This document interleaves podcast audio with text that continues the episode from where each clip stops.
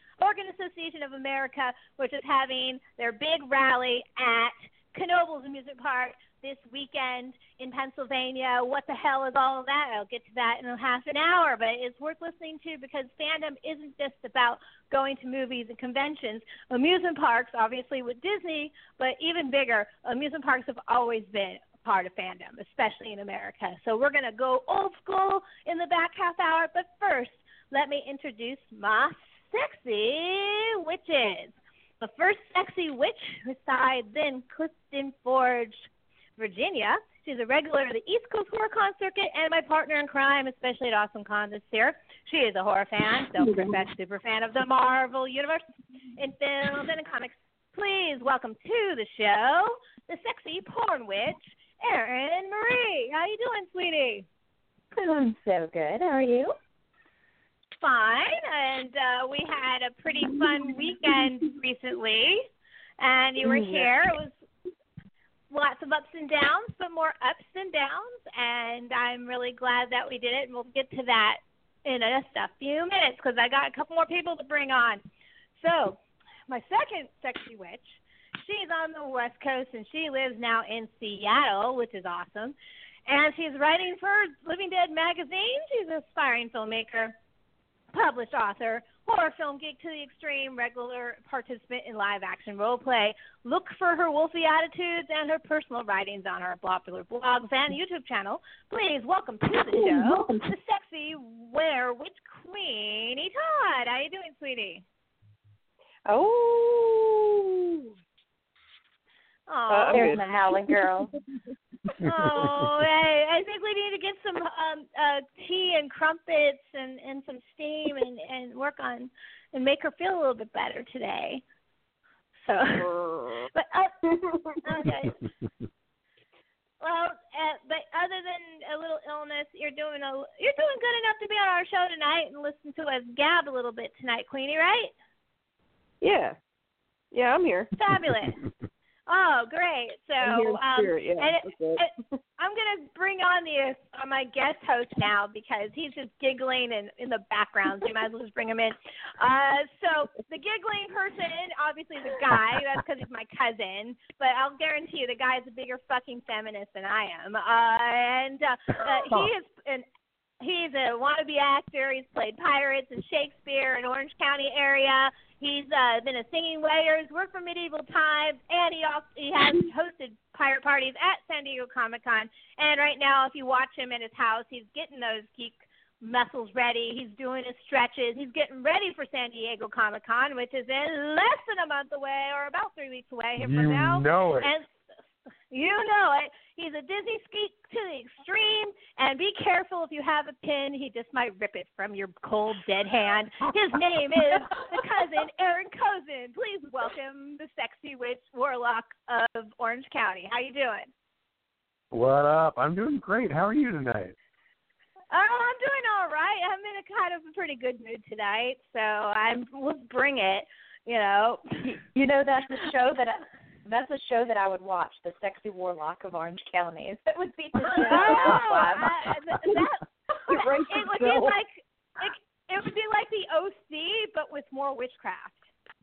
It would totally I'm. I'm I'd totally totally be down for that. Oh yeah, no, I think it's a million dollar idea. So we think a, we have a lot of fucking good ideas on this show, ladies. We need to really like market some of this shit.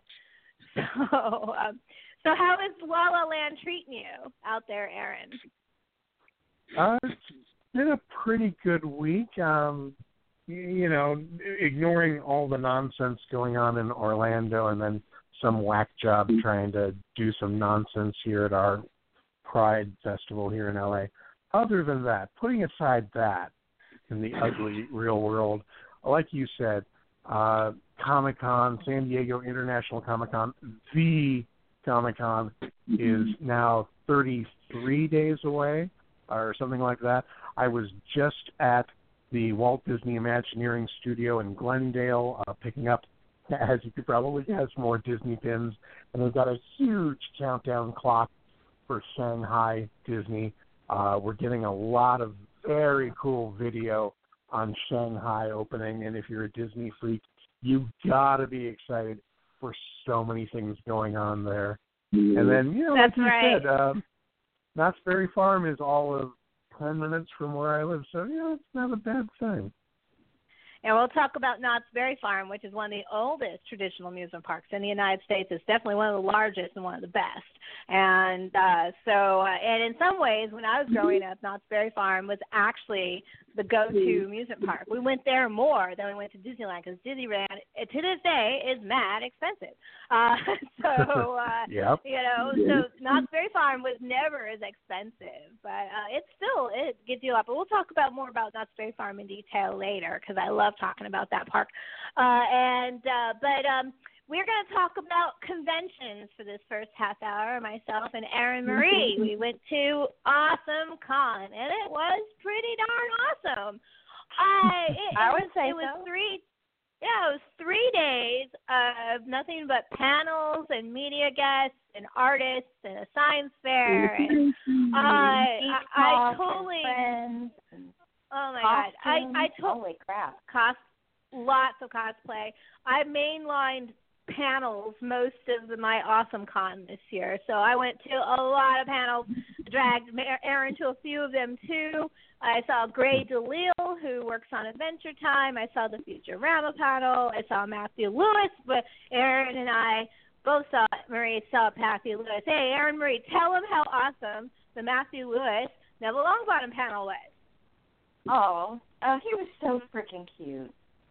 He was just adorable, honestly. And He's especially when they mentioned like his nude shots and and the the artsy pictures he took. he had no clue whatsoever that they were going to go worldwide. He naively thought that it was going to be this one tiny little magazine publication in one tiny little corner of England. He apparently did not know how the internet works. So there's a lot of embarrassment on his side. Oh man, it has underestimated the power of his fan base to find everything and anything that has to do with him. so, and uh, you know those those pictures were gonna go viral. I mean, oh my god! And you know what? It's so funny because he's not as built up as he was in those photos. But if you look at him, he he's should still have owned it. He should have owned Yeah. it. I, I just feel like he let his his parents and his and his brothers and he said everybody just kept like shaming him and making fun of him and teasing him and just made him feel bad. I would have been like, "Are you kidding me? Do you see the women the world over that want my cock now?" J.K. J.K. Rowling was asked about the photos, and she said, I've seen them, but I'm not going to comment. It's like looking at my own son. I mean, what is he going to do? Watch him grow up, you know. Uh, but, but he didn't just talk about that. He talked about all sorts because he also had his, Oh, his movie yeah. was out, you know, and um, I, I one of the things- recorded um I recorded two things and uh, one of them I absolutely had to record was somebody had asked him a question about Alan Rickman. And uh, I recorded his response because I knew that uh, to get an emotion like that, So it was still very hard for him to speak of it. You could tell. Oh God, he started crying. There was twice on two different panels where a panelist started to tear up, and I started to tear up, and that was the second one. That was Matthew Lewis when he oh. talked about Alan Rickman. The other t- the other moment was when he mentioned, and he did it twice to me. He mentioned Rick Mayall, and Rick Mayall died last Oh. year, comedian from England, and he was supposedly uh, he Yeah. said that Rick Mayall played Peeves, and he had completed his shoot. So the the the the the whole character of Peeves was cut out of Harry Potter, but the whole thing is in the can. So uh, I think Wow. we got to get but that get hopefully that it shit would, out. come sometime. It, like a, I- a, I a can't- an anniversary DVD release, something, you know. Yeah, Or that'd be great. I mean, th- there's so much of demand for Rick Mayall stuff now since he passed. Matter of fact, they're even having a uh, a big Rick Mayall media convention in England now, and it had it had it's, What? it's two years running. Yeah. Uh, Heather Seaback Wow. of viewer, uh, Viewers Discretion Advised has been out there. Oh, and by the way, congratulations to Heather Seaback because she is now moving to England. She loved it there so much. So congratulations, girl. Um, uh, so um, yeah, woohoo! She she loves it there, and now she's moving there. So, but um, that Matthew Lewis's panel was excellent. Uh, the Futurama panel was excellent too, even though the mics were often soft like this. But that's another story. Yeah, the. Uh, was- it didn't help that we were in the back of the room. The Futurama Yeah, panel but- had completely filled up, and that was the first time we actually got to use my disability bracelet to the best of our ability. We started doing Yeah, I that around. I, I was like, we came down from Matthew Lewis to go to the Futurama panel, and I'm like, look, it took us 20 minutes to walk down here, and see they let us in. But they didn't let her have a chair. She had to sit on the floor. I was so pissed off about that. But you know, they all Hmm. That's rude. you know. Uh, well, it was really full in there. I mean, I will say, but there were seats. It was really, it was the only panel I went to where I think the management was weak. Everything else was really good. Management wise, I actually thought Awesome Con was really well. That every moderator showed up this year. Um, all the guests were mostly on time. Uh, you know, uh, photo. The only photo op that fucked everything up was on Sunday, and that was Peter Capaldi's photo op. Fucked up the entire afternoon schedule in the main hall. Wow. And um, and uh, Was matter of that fact, the photo was that op. the reason that? did- Go I'm ahead. sorry. I was going to say, was that the reason that the costume contest on Sunday got canceled? Yes, that's exactly why. And there was a lot of people that were pretty pissed off about it. Um, and um, but at, and the Capaldi candle finally did not let out until after five. So that means that the floor also people didn't get to go back down and go shopping. Uh, so it kind of like um, it was it really, really messed everything up. Uh, But I don't want to rank on it because that was the only real major issue there was, other than I found some issues in the sound here and there. Uh, but uh, the show itself was quite good. I saw so much stuff. The artists were artisans on the floor were amazing. I saw all sorts of stuff. My daughter bought a handmade wooden clock with R2D2 to hang on our wall, and I thought that was a good choice. Nice. And yeah, and uh, um, I got with my VIP pass. They gave me a special edition of Batman Rebirth number one. So I was like, fuck yeah to that. Uh, so um, yeah, and uh, matter of fact, that guy I think is actually coming to uh, to Third Eye Comics very soon. So I'm going to have him sign it. Um, so um, let's There's see a if I, I, I artist. There's a signing in Glendale tomorrow. Uh, Brett, oh gosh, uh, for Batman One, they're they're doing a signing at a comic book shop, and I was thinking I might go over there myself. Well, you should go because I I I'm so far liking this. I'm liking the new Batman Rebirth so far. It's not as nearly as freaky people out as what happened with uh Captain America and Hydra, Oh. at least. Oh. I mean, man, like I said last week, last time we were on the air, it was like if the fans, it's like someone shot a puppy in front of the fanboys. Boy, did they have a Yeah. connection on that. I'm I'm So, still not uh, over that. But you're totally right. The DC No, totally. Uh but you're I think you're completely right. The DC Rebirth so far has been getting rave reviews from fans and from critics. It's been a great rollout so far. So, well, we'll we'll keep our fingers crossed on that. So, uh, Aaron, why don't you talk about our favorite cosplayer, Anthony? Um, and because because at one point we had to split up. I went to the Grey Delisle post, uh, uh, panel, and Aaron stayed on the floor to do some cosplay watching and people watching. And person sat next to her was Anthony. Aaron, tell us what Anthony, who Anthony was, and what he dressed as for the two days of he was at Awesome Con. I was sitting in the food court, and uh, this kid, he's 19 years old, you know, came and sat down beside me and started taking out a sandwich, and I just looked over, and it's King Joffrey. And he takes out a sandwich and something to drink, and I'm like, "Are you really sure you want to eat that?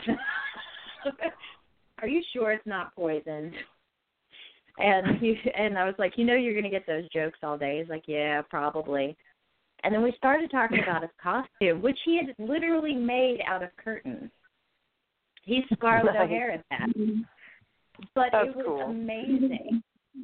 And it just started from there. I mean, we talked for three hours. The next day he had cosplayed as, as King George uh the second from Hamlet the Hamiltons and it was I mean, he did an amazing job. We have it up on our um our Facebook page, but I, Uh, the- he the goes Hamil- to VCU and he goes to VCU in the costuming department and he I was in awe of his skills. Really, Hmm. really amazing job. Making Uh, he- two kings, both both tyrants. Uh, Joffrey, Mhm. like the kid, looked like Joffrey. Like he could have played Joffrey if if he wanted to. He could have stepped into the role right there. Uh, and then like his King George the Second was perfect. The only thing he didn't do was the big ass cape, which I can understand why he didn't do the big ass cape.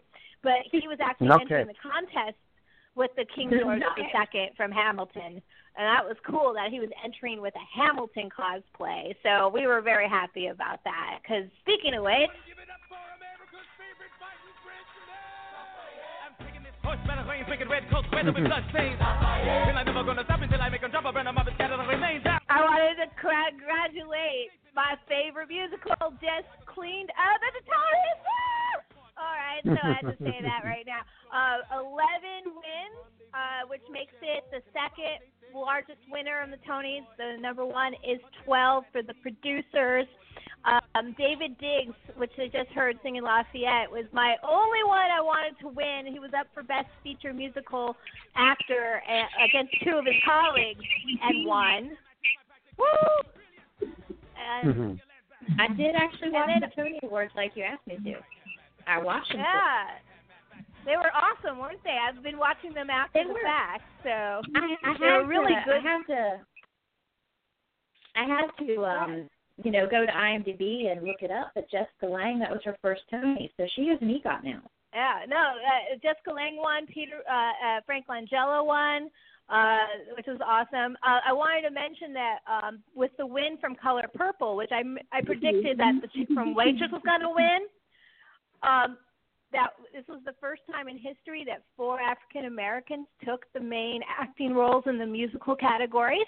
So, uh, you know, yay for diversity. That was one of the big big themes of the night was like, yeah, fuck the Oscars, we've got the diversity, and they're right, they do. Uh, Broadway an article really what's on the pulse of ev- everything right now is Broadway is really, you know, they do that. It comes in waves. You know, some years are okay and some years are great. Last year was a great year. 2015 is revitalized history, is revitalized music, and people are fucking cosplaying it at conventions. So fuck yeah to that. Anyway, all right, I'm off my horse now. I just had to say something. I was all excited. Um, so I, I didn't get to see the show. Aaron watched it. Erin Marie watched it for me because I was at the Flight of the Conchords concert on Sunday night in Philadelphia, which was very nice. So, uh, so uh, um, I was going to say, is there anything else we need to cover, Aaron? Because we still got a few Well, minutes. Carl Um, Urban. Oh yeah. Are you let's just talk forgetting about about Karl Urban? Yeah, talk about Karl Urban. He actually dumped a whole bunch of information, or not even that he dumped information, what he wasn't telling us that was actually the big deal. So go ahead, Carl. Yeah, that- talk about Karl Urban. quite. Um, the first thing is the every other panel that we went in, we could take pictures. They allowed us pictures and everything. The first five minutes of the panel. Um, and Karl Urban's, we couldn't have our phones out. We couldn't record. We couldn't voice record. We couldn't take pictures. We couldn't do anything. And at first, we were kind of pissed about it. But once we got home, we realized that it probably has something to do with an upcoming project because he did mention he, he was a little bit or hinted that he had a project coming up that he wasn't allowed to talk about. Yep. And he, it was he was in talks, major talks Yeah. for a major role. That was what he basically said. And so, like Erin Marie and I have been talking about it because also I was thinking, you know, Star Wars, Star Trek hasn't come out yet, so they probably, if he spoiled something, they didn't want it going out on the web on a video. I think they were more worried all- about video than they were stills. Go ahead. We, well, we know we all know how secretive J.J. Abrams is uh, with his you know non-disclosure agreements and everything like that. So technically, it could have been Star Trek Beyond simply because it has not come out yet, and J.J.'s still a producer. But honestly, we think it's either you know a role in the upcoming Star Wars film or Indiana Jones. That's that was kind of what we were guessing. And Yeah, we're not sure. That makes the most sense. He mentioned he was not under one, but he is currently under three non-disclosure agreements. Matter of fact, there seemed to Yeah. be a theme in the panel because Kevin also talked about his run-in with non-disclosure agreements with the Star Wars set. Uh, you know, and by the way, the Kevin pa- the Kevin Smith panel was great. It's exactly what you expect from Kevin Smith. You know, rambles on for hours and hours, but it's totally entertaining. So uh, we really enjoyed Kevin Smith. I had a good time with that But show. With the, Carl, Uh, with the Karl Urban one, I did have to get up and ask him a question because I'm gonna get up and talk to the sexiest man alive, or at least alive there. but um, I actually had a question for him because I absolutely adored this uh, one season Fox show that he had on uh, called Almost Human that got canceled, which was fantastic. Yes. And I, I was the first person to get show. up. Yes, thank you. It was fantastic. And Yeah. I asked him, I said, had it continued, where would you have liked it uh, to have gone, or do you know where the writers would have gone with it? And he said that uh, the next season was on Over the Wall, and basically it would have been a labyrinth within a labyrinth within a labyrinth, and just constantly figuring out the maze of this world because it was just extremely intricate. But they didn't have a direction for it until the fifth episode, so they had to go back and reshoot the first three episodes, and they were stretching it instead of five hour five work days, they made it into like six, seventeen hour work days, and he said he would never do television again after that, or at least Mm. he he he sounded absolutely disillusioned by the whole experience, especially with the Fox Studios, and uh, was sorry to hear that. Uh, but you know, uh, TV actors, I mean, actually, movie actors have a hard time adjusting to TV schedules. Uh, directors too.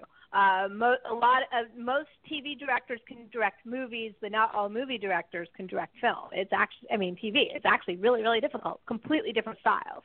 Uh, I you don't have to be a good good at it. You just have to be fast.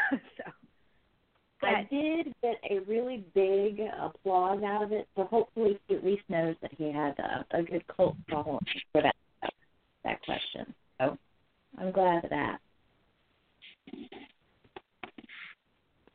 And then the Um, next I person only- got up and tried to ask about it, called it being human, and he corrected him. Yeah, I know. He said the the guy behind her said be, uh, was also trying to ask an almost human question. He said being human, and I think with the way Karl Urban's response to it, he must have gotten that before, which I thought was pretty funny. So um, uh, I, I only asked one question in one panel. I asked Ron Perlman about Children, City of Lost Children and the movie Last Winter, which are two of my Mm. favorite films, period. And he just happens to be in both of them. And he went into quite a detail on um, City of Lost Children, and I was very appreciative. And later on, I saw him at the uh, um, uh, his sign at his autograph, and we talked about La- La- Lance Festerman, uh, who he's really good friends with apparently. um, but he talked about like how he got to the Lost Children was first of all he he wanted to do a film with these guys after seeing Delicatessen, but who didn't? Who after seeing Delicatessen didn't Yeah. watch that film and go, holy fuck shit, this is amazing. Uh, and so he was looking for them, but it turns out they were looking for him too because they were looking. They saw Cronos, so uh, he uh, uh, well, and so they were impressed by that. Uh, Guillermo del Toro, of course, and um, and they also like uh, were looking for someone that was not as French, and he he made a joke about about himself as anti-French, you know, non-French as you could get. And, you know, they found him, and so you know, and he's Hmm. you know, even though the world is French, I'm I'm not quoting it very well. He was he was really funny. He was raunchy and all the right ways. Uh, I really, really love the ca- uh, love the Ron Perlman. He's totally sincere up there. He realizes he has a really good fan base. But here's the fucked up thing: he's um, the ma- the moderator leads off. Have you read your IMDb DB page lately? And he goes, No. Why should I? He gets all nervous. He goes, Well, it, the first line says, although he's not a bankable star, he has a cult following. Yeah. yeah, like you know, that's what it said. Wow. And there was this whole thing. Fuck And, and there was this whole theme about him not being a bankable star all through this panel. It was like, what? Why would someone do that? Why would someone who's supposed to be representing him because they you edit your own IMDb pages? Why would they say that about? no, fucking Ron Perlman. To stir things up. With, I guess so. He has worked with some of the biggest directors on the planet and been in some of the biggest Yep. films. you know, it's Ron fucking to say nothing of one of cable's highest rated uh, and followed series, which is about to have a spin off, Sons of Anarchy.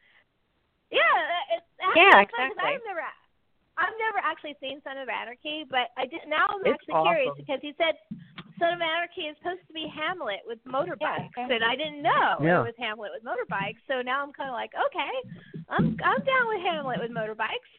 so uh, I like biker gangs anyways, so you know it's all good. Um, let's see. I'm trying You to need think. to check uh, out Animal Kingdom coming out soon too. Oh yes, yes. I was actually holding off till my community calendar. It's a television pick tonight, but yes, Animal Oh. Kingdom. Um, it it drops tonight actually, so uh, yeah. go watch that. I can't wait to see. Alan it, actually. Barkin. Really, Mm. oh my god! I mean, Oh, oh, it looks so fucking good. I can't believe Animal Kingdom looks that good. Um, Yeah. so. um who would have not thought that that movie would be a, a, a good movie to ad- adapt to a television drama? I mean, it's like wow. Maybe, maybe, is- maybe with the yeah. I guess Breaking Bad is really broke the mold, and we can really have villains be stars. Uh, I guess on television now, so that's cool. Um, so Awesome Con was awesome, and once again, I wanted to thank Steve Anderson for coming on our show last episode. So, folks, if you want to listen to one of the people that was there on the ground floor of Awesome Con, go back to our previous episode, and in the 9:30 hour, talk to uh, listen to Steve Anderson's interview. Uh, and um, I I'd gotten a also- meet him. yeah, uh, well, he was super uber busy. Oh, yeah. So, oh my God, Well, they I were. they- we all they- were. that- everyone was busy, and and he had the main huge comic book represent section, right? I did buy one of his special little kaiju. He made they had their first exclusive. Third Eye Comics did for Awesome Con this year, a, a kaiju Third Eye comic kaiju. So I have he's sitting on top of my Funko collection at work. So uh, I was very happy. I actually didn't spend that much money. Uh, honestly, I thought that the the the, the autographs and the photo ops were a bit priced higher than I could afford, and Yeah. uh, and I still paid too much. Um, they, the the cheap. I mean, it was the minimum was thirty. I mean, it was going up. I actually was shocked. Like Ron Perlman was fifty five. He was five dollars more expensive than Matthew Lewis. Uh, I didn't get Matthew Lewis's autograph though, because the line trying to get near that line was um let's just say there's a lot of teeny boppers that would have probably if I cut in line would have probably killed me. So you know there was tons of people in that line. Um, but it was a great time. Now the coolest thing that happened to myself, and I wish Erin, because she's the porn with, I wish she came with me. The other panel I split off from and went to do, I went to because of Queenie. I walked into the Nerdlesque panel at Awesome Con. So um, the nerd, yeah, the wish Nerdlesque gone. panel. There was there was four. they- They had it was four five people on stage, and they were talking about what Nerdlesque is, which is basically cosplay for stripping. Uh, so you write a show based on their their shows. Matter of fact, the one coming up this weekend is Whedonverse. So they do stuff based on Buffy the Vampire Slayer and Serenity and things along those lines. So imagine if you wanted to see Willow and Buffy finally get it on with Giles. This is your chance to do it. Uh, so um, you know, uh, so that's this weekend, and and um, they also do this thing called Naked Girls Reading, which is literally what it is. It's a bunch of naked burlesque dancers sitting with chairs and, and glasses and reading their favorite books, and they're having their nerd off this weekend too. So so I met these people and I was like, wow, of all the cosplays I could walk into, this was by far the right answer. And it turns out that two of them night night baby. Two of them have agreed to come on the show. So um and one of them is the official producer of the uh Game of Thrones uh what is it? I forget what. Uh Burlesque is coming, which is the uh, officially approved George R. R. Martin burlesque show related to Game of Thrones. Very And they go on tour so uh, that's Moxie LaBouche. She's going to be on the show in September with Sherry Sweetbottoms. By the way, Cherry Sweetbottoms got her name from Amber Sweet from Repo. So I'm really, really trying to get her to do a. I want her to do a Repo the Genetic Opera cosplay burlesque show. I think that would be awesome. So anyway, Nice. so that was so I got guests Hydrate. going to Awesome Con. So and and if you want to, and folks, if you're listening, if you want to see any of these photos, there's some cosplay photos. I've sh- shot photos on every panel that I could, except for Karl Urban. Uh, we didn't even mention the Robin Lord P- Taylor panel, which was phenomenally good. Uh, he was so geeking out. It was his birthday. He was just adorable. It was hysterical. He's like, "Woo! I'm a star!" you know, it was kind of like Yeah, he kind of wa- he was my age and looked. I mean, like 15 years old. He was. Oh my god! I thought he was in his sticking out. like like early thirties, and no, he's almost forty. I was like, wow, he's 38. a thirty-eight. he was awesome. So Gore Doll was his moderator. That was cool too. So AwesomeCon ended up being a lot of fun, and I hope it continues. And I'll definitely go next year if it happens I, I again. think I Uh, think uh, I think Robin Lord Taylor said my favorite line of the entire convention. Honestly, the my favorite thing I heard was uh when somebody was asking him about the roles he took. He said, "I don't discriminate. Queen needs a job." Hmm. He was like, and he points at himself. He was like, "Queen needs a job." Doesn't Queen needs a job. Uh, yes. So so it was a good time, and and I'm I'm so glad that Erin came with me, and I know it was not easy. It's on Erin Marie on this whole thing, it- but I'm glad she came, and we and if, it, if she had to come, we wouldn't have met Anthony, and Anthony was the one of the highlights of our convention was meeting the the cosplayer that dressed as George the Second from Hamilton. So uh, we're gonna change a gears for a friend. minute. My yeah, made a new friend. as all. All of that. Uh, I have my guest is on on the line, so I'm gonna have have him wait just for a teeny bit longer. We're gonna take a quick minor minor break, and then we're gonna come right back, and we're gonna change gears. We're gonna go from media conventions to more old school. We're gonna talk about the original fandom. Trolley parks, traditional Parks and the COO A rally at Knoebels Amusement Resort in Elysburg, Pennsylvania in about a minute. I'll be right back.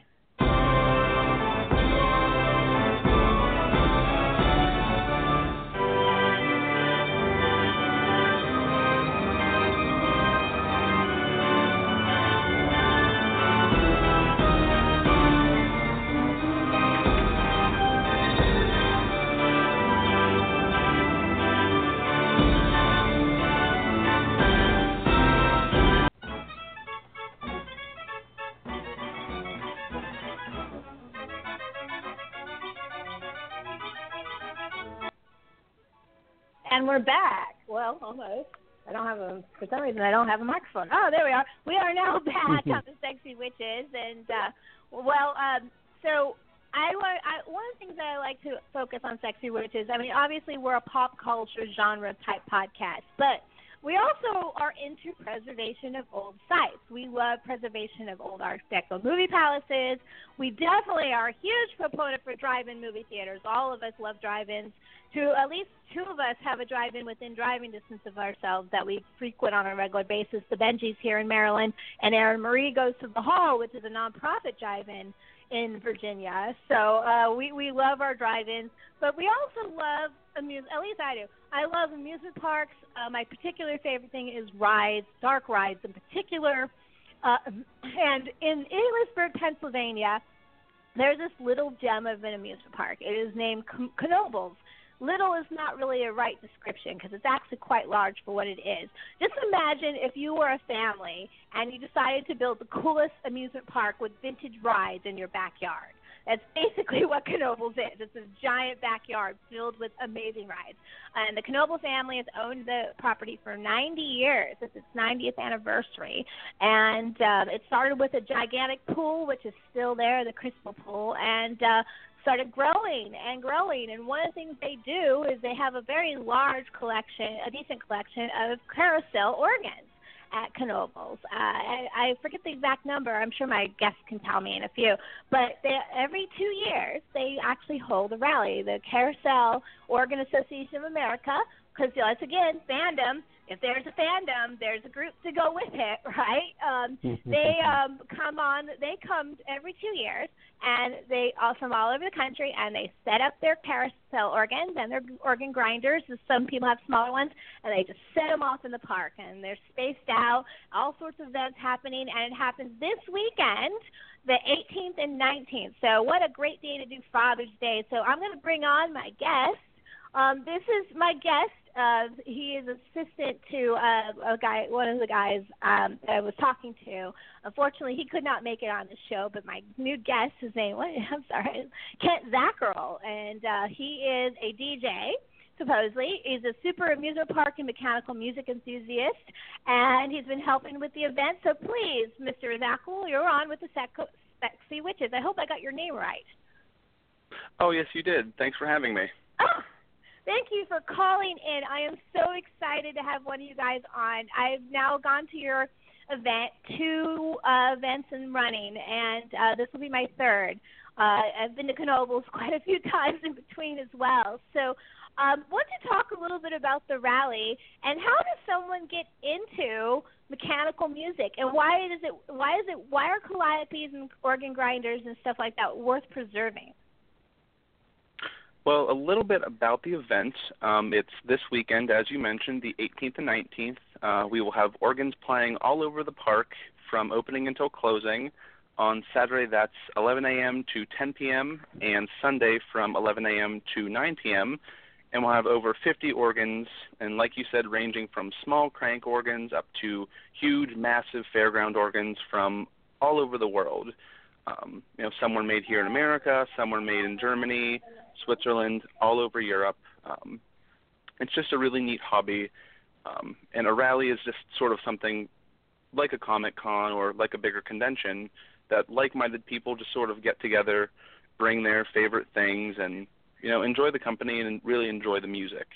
And the reason we like to choose a place like Knoebels is one, they're so welcoming, and two, because there's a great public outlet. You know, Knoebels has tons of people at the park every day, and being able to have a rally at Knoebels and you know bring all these great rare antique music machines just you know it really exposes the public to what we're trying to do and um the reason for preservation is because just like anything else like you know old comic books or old pinball machines they are important they're an important part of history and for a long time if you didn't have someone in the family that could play music or there wasn't a musician down the street or you couldn't afford to hire someone to play music you didn't have any so these machines kind of filled that gap for a lot of businesses and places with carousels and skating rinks to actually have music playing without having to hire someone it, it was like having a jukebox in the 60s, 70s, and 80s, except for you have gigantic rolls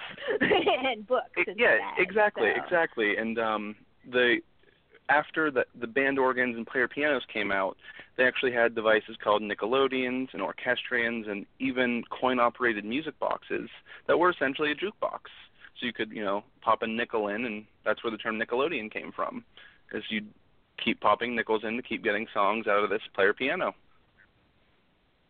And you'll see a few of those at Knoebels too. There was a guy um, last event had a you could actually play his uh, Nickelodeon. It actually had a keyboard, so you, if you wanted to go up and play it like a piano, you could do that. And I thought that was pretty cool. And there was one in the back, which was a modern one with a bunch of MIDI triggers, and you could actually program songs. It had a computer program, and you can actually go through and pick a song, and it would play like a guitar, drum, whatever uh, but the, but the real crowning jewel is the well, the ones that he was talking about is the large uh, large organs for like uh, like Trudy. Um, do you have an organ yourself, sir? Or do you? Uh, what is the name of your organ? Well, I actually do not. I'm, you know, in the process right now of wanting to build one. Um, it's just a massive undertaking, and I'm looking at things like scales and size and what exactly I would like to build. Um, but I personally don't. I have a few player pianos and a large collection of rolls four player pianos, band organs. Um, but yeah, I currently don't have a band organ, but it's something that I sure do want. Um, like I said, I'm planning to build my own. I, I want one too, but just having a place for it is is a is a a, a feat unto itself because they they unfortunately, except for the smaller ones, take up quite a bit of space. I mean, and you have to have time to tinker on it. I was talking with one of the guys. He had it was his first time putting it up, and he had built the thing from hand, and it had wood blocks, and he did all the wood blocks himself, and it's just like hours and hours of work to keep one of these to build one of these things. But when you're done, you've got this amazing machine in front of you.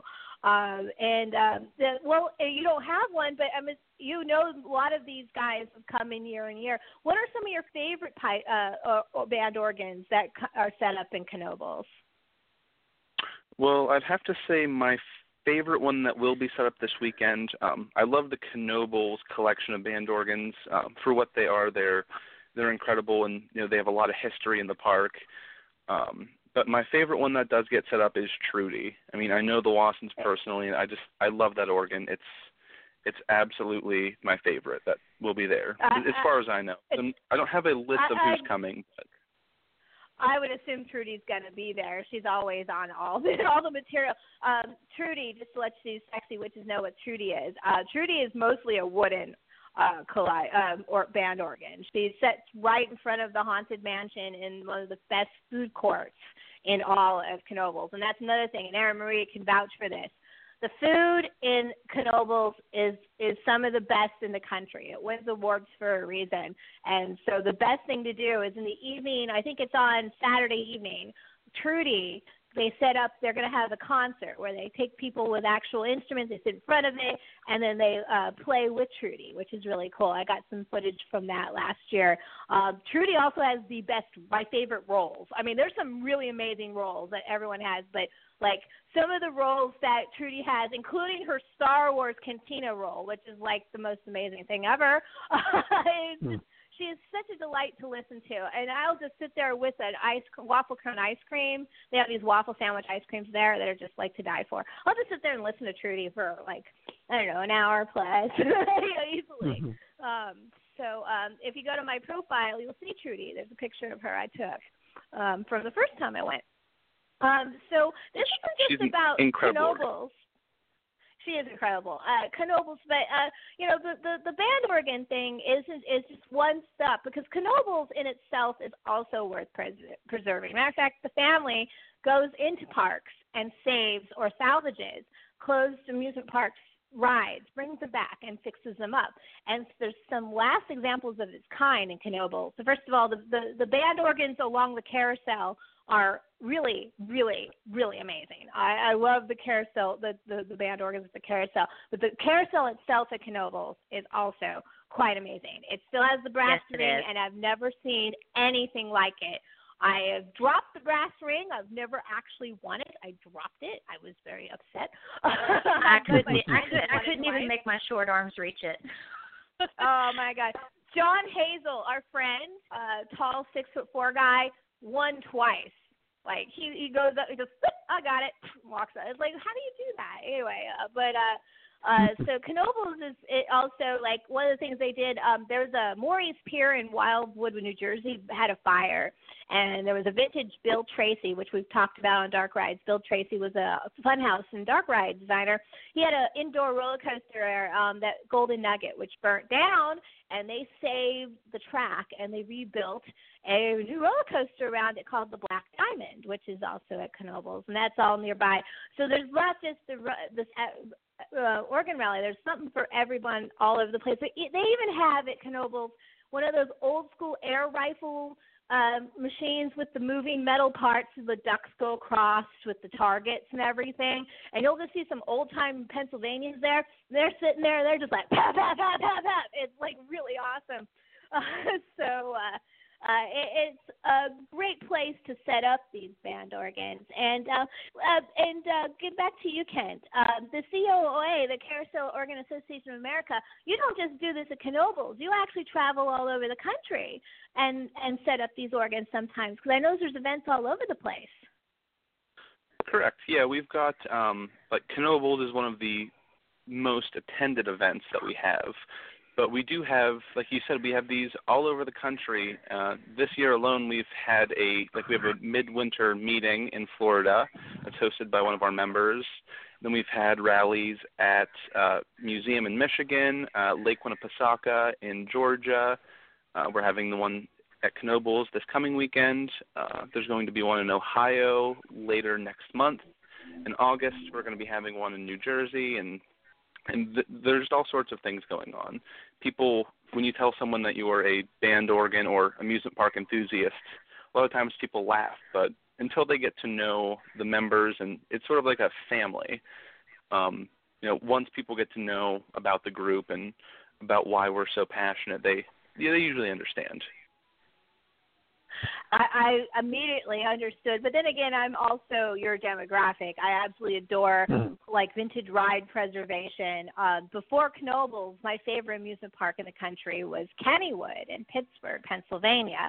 And sometimes in my mind, Kennywood and Knoebels switch back and forth because they're both equally as good. And uh, I love traditional vintage amusement parks where the rides are. Uh, Knoebels has a, a roller coaster from 1916, and it's absolutely gorgeous. They have the oldest uh, old mill love, tunnel of ro- love ride in the country at 1901, 1906, and it was restored in 1926. I mean, that's all like you know, it's like that kind of a place. It's like you walk in, it's like literally a museum of working parts. Same with Knoebels. Yeah, Kennywood's um, a great park. And, yeah, uh, Kennywood. I cannot recommend how much Kennywood, is, and and it was family run until recently. It was now bought out by a company overseas, but they run a lot of great little vintage amusement parks all over the Eastern Seaboard, including Dutch Wonderland, our our park in um, Amish country here, and Storybook Land up in New Hampshire, which is this crazy kids park up there. Uh, and uh, my your your um, associate uh, Matt, Matt told me that you love uh, amusement parks, and you've obviously been to some of them. So, what's some of your favorites, Kent? I'll go into mine for sure. And Aaron, I wanted him to talk a little bit about Knott's Berry Farm in a minute. But what about yours? Uh, what what parks do you like to go to on a regular basis, and just enjoy the ride collection? Well, my favorite park uh, for the longest time was Conneaut Lake. It's a small park situated just south of Erie, Pennsylvania. Uh, but as soon as I went to Knoebels a few years back, it quickly beat it out for my favorite park. So I would definitely say that Knoebels is my favorite. Um, like you said, they have a fantastic collection of classic rides, the best rated food in the world, one of the best coasters, the best carousel, and just the atmosphere is incredible. Um, and then right after that, I would say is Conneaut Lake. It's a very small. It's sort of run down now, but it's in its rebirth.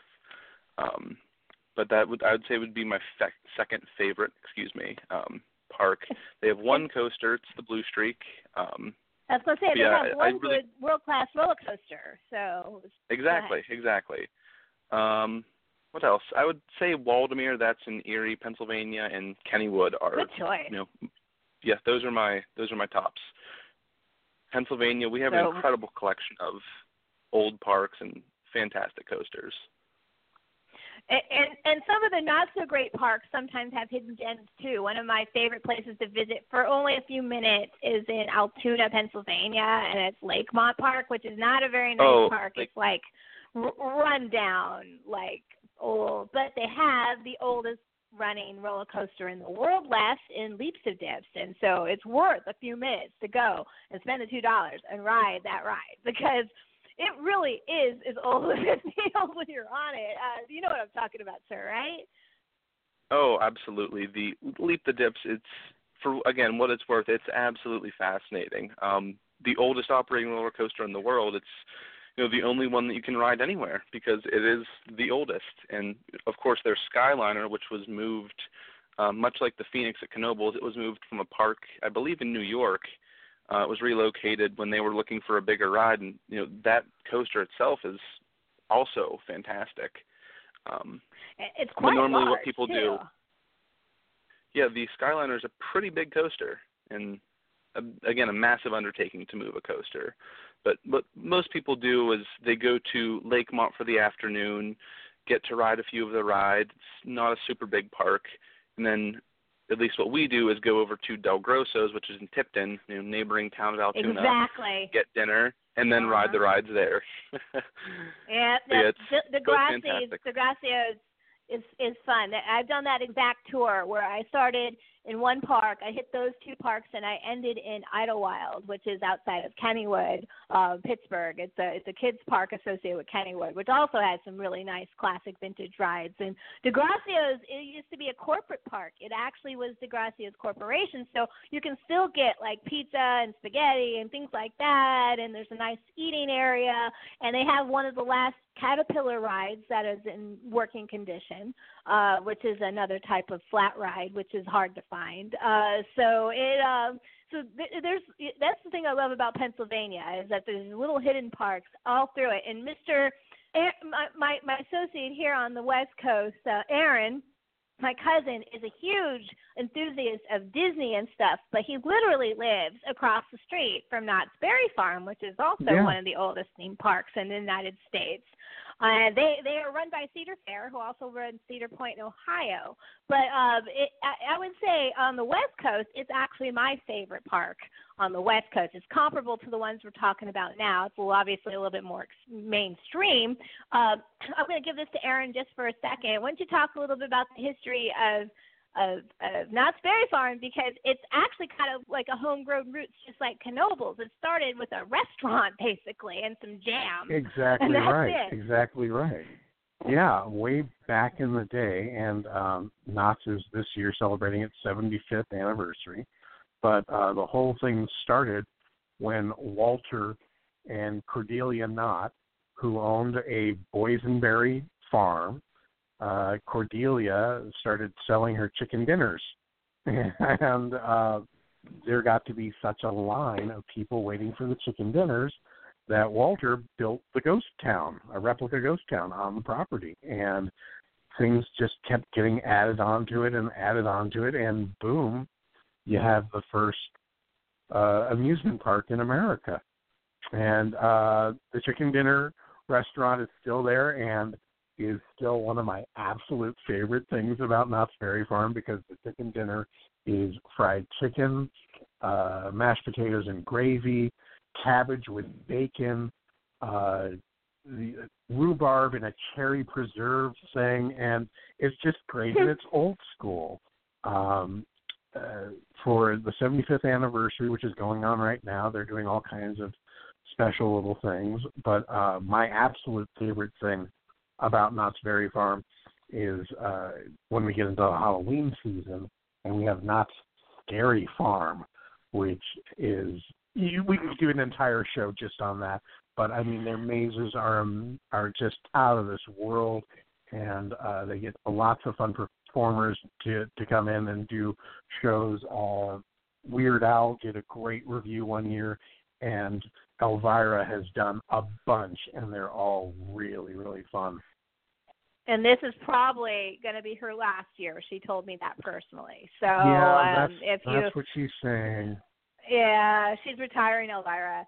Uh, but that's actually one of the things I wanted to point out about traditional parks. I mean, as much as we love Disney culture because we taught their fandom here, um, the parks, you know, the, the parks like Can- Knoebels and Kennywood and and Knott's Berry Farm. First of all, you can go to these parks, and it doesn't matter if you're a baby or you're an elderly. There's something for everybody. You could literally, and that's one of the things I highly recommend. Eat your way through these parks, and Oh, yeah. great time. Absolutely. Uh, you know, uh, the the food in Knoebels is is so yummy, and there's some edgy I just stuff. have- they have like I just have alligator, Alligator Yeah, bites. oh. That's that's all I gotta say. alligator Yeah. bites. My favorite thing is their bite right by, and and and Kent could like vouch for this, I'm sure. Right close to where the uh the world famous bumper cars is. By the way, the best bumper cars I have ever been on is in Knoebels. I mean, hands down. And they they let you smack your just smack each other silly. It's great. Um, but behind it, in uh, right close to the kitty coaster, there's this apple stand, and when I mean apple stand, it looks like an apple. and they sell cider slushies there. Oh my God, they are the best. Uh, cider slushies there. I mean, I go there and hit like I run out. I'm like, oh, it's time to hit the bumper cars again. Got to get another one. Uh, you know, it's kind of my and right next to that, there's a there's a there's a band show. So if you don't even want to listen to the the the um you know the organs, there's also a free concert happening while you're there. Uh, there's always acts playing.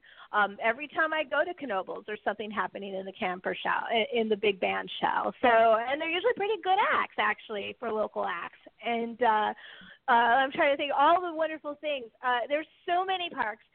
Go visit these smaller parks. You know, you can usually with a discount, you can get in for 20 bucks if they have a fee. Um, and like Knoebels, they're free. It's free admission. Largest park in the country, free admission.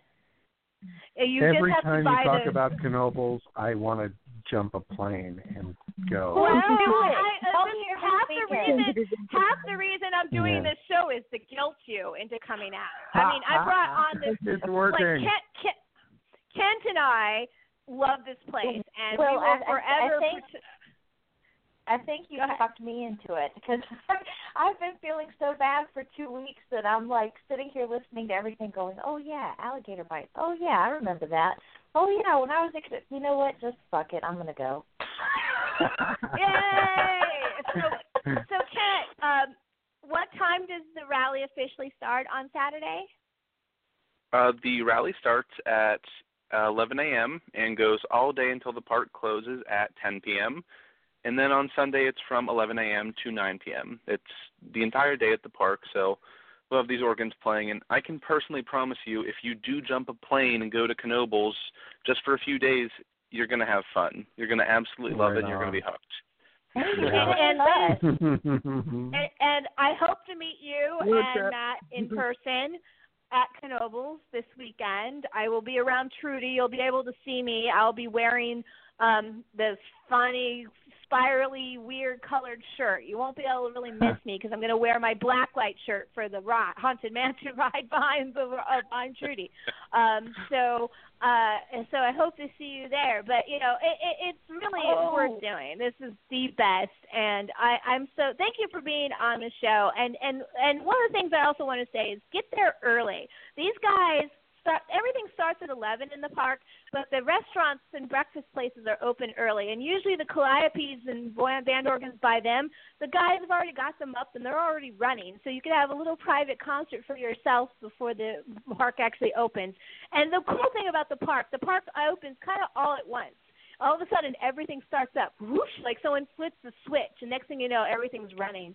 It's really, Hmm. really fun because you can walk into the park any time of day, um, and you're if you're camping like myself, the sexy witches are this weekend. We literally are camping across the street from the park in the campground uh, at a little cabin. So we're going to stuff a bunch of people in a cabin, and uh, you know, and, and um, Kent, I'm walking, I'm offering you if you want to come by after the rally and hang with us. You're welcome to do that because we're going to hang, and it'll be mostly grown ups, but there'll be a few kids too, and uh, so you're welcome to join us. And uh, uh, we will definitely. It, it's going to be such a great time. And um, do you have any final things, Mr. Zacherl, sir, um, before you leave? You want to mention about the rally or traditional parks? Uh, and I hope some people have listened to you and and, and want to come on, the, go to their show, go see them now. So. Uh, no, I really don't have any other comments except come to Knoebels this weekend. It's it's going to be a fantastic event, and that's that's pretty It much all. I have to say. Oh, well, mm-hmm. but that's all there is to say because the, the, I will tell you the organs speak for themselves, and and no, it's not like you're gonna have to listen. And, and everyone has different types of music. You'll have traditional reels playing John Philip Sousa, all the way to modern MIDI triggered computer band organs that play everything from La Bamba to metal, heavy metal to Star Wars. It's it's really a, a unique time, and uh, I really highly recommend it. And the Sexy Witches will be at the COAA rally this weekend. Like I said, we will have a cabin. It's our first unofficial meet and greet. And if you meet myself or Erin Marie there, and you say, "Why, hello, Sexy Witch," we will give you for free a copy of Friday the 13th on VHS. So come and find us in the park. Uh, so once again, thank you again, Sir and I'll let you go back to your real world. And I hope we see each other at the park. And thank you for coming on Sexy Witches today. Oh, we certainly will. Stop by the registration and say hi. We will. Certainly will. All Much right. Well, thanks to for you. having me. Oh, thank you so much. So, Very cool. So that was Kent Zacherl of the Car- Carousel Organ Association of America. And if you want to go, um, are you interested in the in the association? You can Google them, coaa.org. But there's also lots of other amusement park enthusiast um, groups out there. The ACE, the American Coasters Enthusiasts, which focuses on wooden roller coasters, which the Phoenix roller coaster at Knoebels is the number one wooden roller coaster in the world, ranked right now. Um, you also have um, NAPHA, N-A-A-P-H-A, and they are a the the a historic preservation society and go to their website and look up their they'll give you lists of the oldest coasters in the world the oldest trolley parks in the world and where the last evidence of certain rides are in the country. And i've been slowly bucket listing that list. And with my visit to blackpool pleasure beach in england this year which is one of the oldest traditional amusement parks in in england i have completed several of those bucket lists. So i'm very very happy about that um, so yes, I go visit them all over the country. I go to London. What do I do? I go to an amusement park, but Oh, I go to a very special. But I go to a very special amusement park. Their oldest ride is from 1904. So uh, it, the Blackpool was awesome. They also have the number one water ride in the country named Valhalla. Um, Vikings have been Queenie. Vikings have been all through my shit this year. I have so I, I've Vikings have been a I major say? theme. uh, it just kind of works. Your husband going to Norway, and we wa- following up with the Viking show, and then riding the Valhalla ride at Blackpool, uh, and then going to see Stonehenge, of course, which is Stone Age stuff. And you know, I've definitely been paganing it up this year, so uh, it's been a lot of fun. um, so uh, uh, I do, and, and uh, we also see NAPHA, and then there's Laugh.org, L-A-F-F, and they are a dark ride preservationist society. There's also DAF.org, D-A-S-E, which is also a dark ride and funhouse enthusiast ride. So there's Hmm. plenty of uh, associations and groups that help with preservation and upkeep of traditional music parks, and I'll try to remember to post those all on my Facebook page at some point. So it's 10 o'clock, ladies and gentlemen.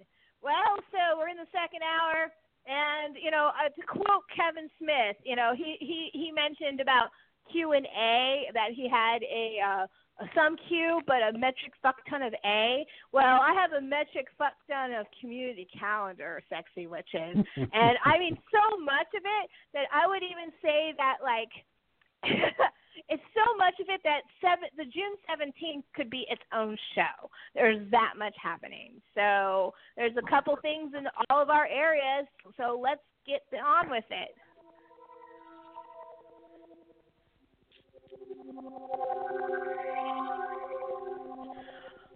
Oh, when I said this bag was heavy, uh, it's fucking heavy. Oh my god.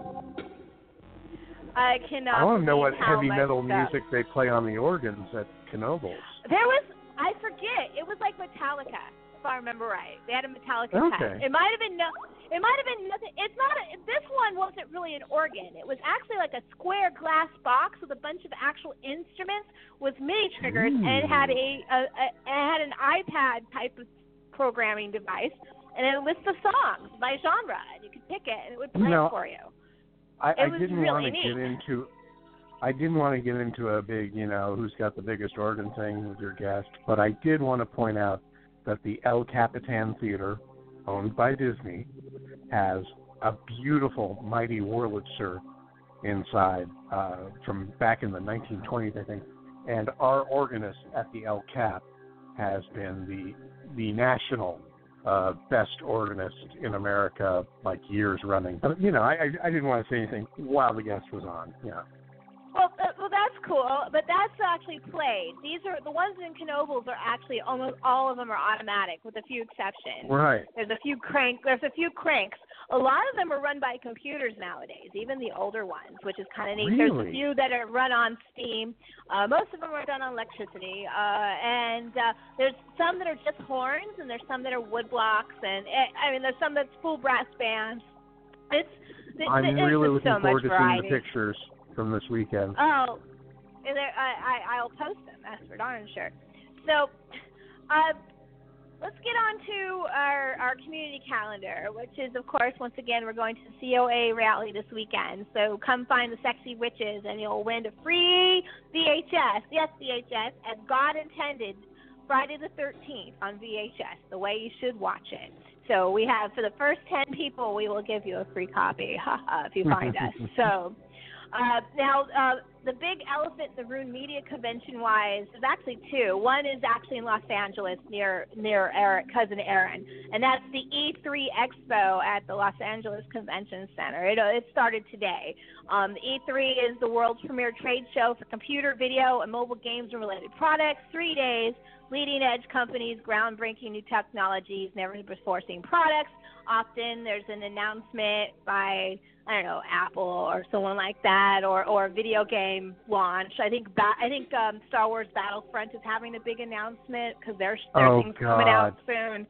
Um, you know, Their uh, new you know, X-wing thing is so beautiful; it's insane. Uh, the new the new the new Star Wars video games that are popping up are starting to look pretty cool. The Disney machine is really taking the hold. So so go to the E3 Expo if you're in LA and you're into gadgets because you're going to see every type of gadget there is known to man there at the Los Angeles Convention Center. Now, if you're not in America and you really aren't coming to the COAA rally like you should be, pack your bags and fly tonight to Annecy, France. You know where Annecy, France is? They're having the Annecy Film Festival. Okay, nice film festival, but why is this on the list? I'll tell you why. They're having a master class. Master class featuring master storyteller Guillermo del Toro, and he's um, going to talk about his career, and he's also going to premiere a clip from his new movie Troll Hunters, which is an animated film he did for DreamWorks. So that's Mm. June 15th at the Annecy Film Festival. But I have some good news about this is that I, I'm not going to talk about it too much, but he is also doing a master class in July at uh, the uh, L.A. Museum of Modern Art, I believe, at the La- uh, the one of the museums yep. in uh, LACMA, at the LACMA in L.A. And he's doing a master class and an exhibit opens on the 17th of July. So uh, and a signing. you know, and all. Yeah, so so he's, a- he's asking go, that you bring. He's asking that you bring copies of Frankenstein or Bleak House, and there was something else, and they're going to be part of the exhibit. The first 500 people to bring copies in that that the museum can keep.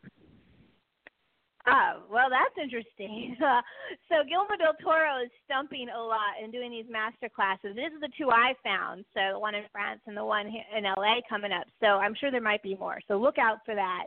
Um, and then let's see, even more. And then it continues on June 17th. If you're not going to Knoebels, or if you want a little time before you go to Knoebels, on June 17th, you can go to certain music stores throughout the country. Radiohead is having a special launch party. Um, so here's a music choice for you. Um, it's going to be uh, Friday, June 17th. It's all day. It's going to be globally, so it's an international event. Exclusive all day audio streams from the band, competition, artwork, instructionals, and um, you can go to their website, moonshapepool.com, and there's a list of the stores that are having the special streaming event with Radiohead, and one of them is in Annapolis. Yes, woo! It, it coincides with the it coincides with the vinyl release of a moon-shaped pool, and then I think the day after it releases on iTunes, so people can finally download the record. I have listened to the record already, and um, it's a pretty good record. Not my favorite record by Radiohead, but there's I played Burn Witch Burn on the show last episode. Um, there's some really solid tracks from Radiohead this year, so we're happy with that. So go listen to So Fan Event Radiohead June 17th. Look at your local vinyl store, and it has to be a store that sells vinyl records and I'm sure you know where one is. If you don't, ask your nearest hipster. They probably do.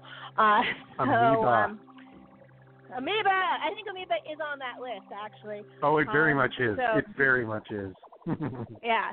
So um, continuing in June 17th, like I said, there's a fuck ton of things happening June 17th. Here's here's a good one. This is Sacramento, California. So if you want to not going to Knoebels in Pennsylvania, you can drive up from LA and go to Sacramento. And their their edition of Wizard World is happening there, and uh, not as big as what was happening in Philadelphia during AwesomeCon, but it's a pretty good lineup.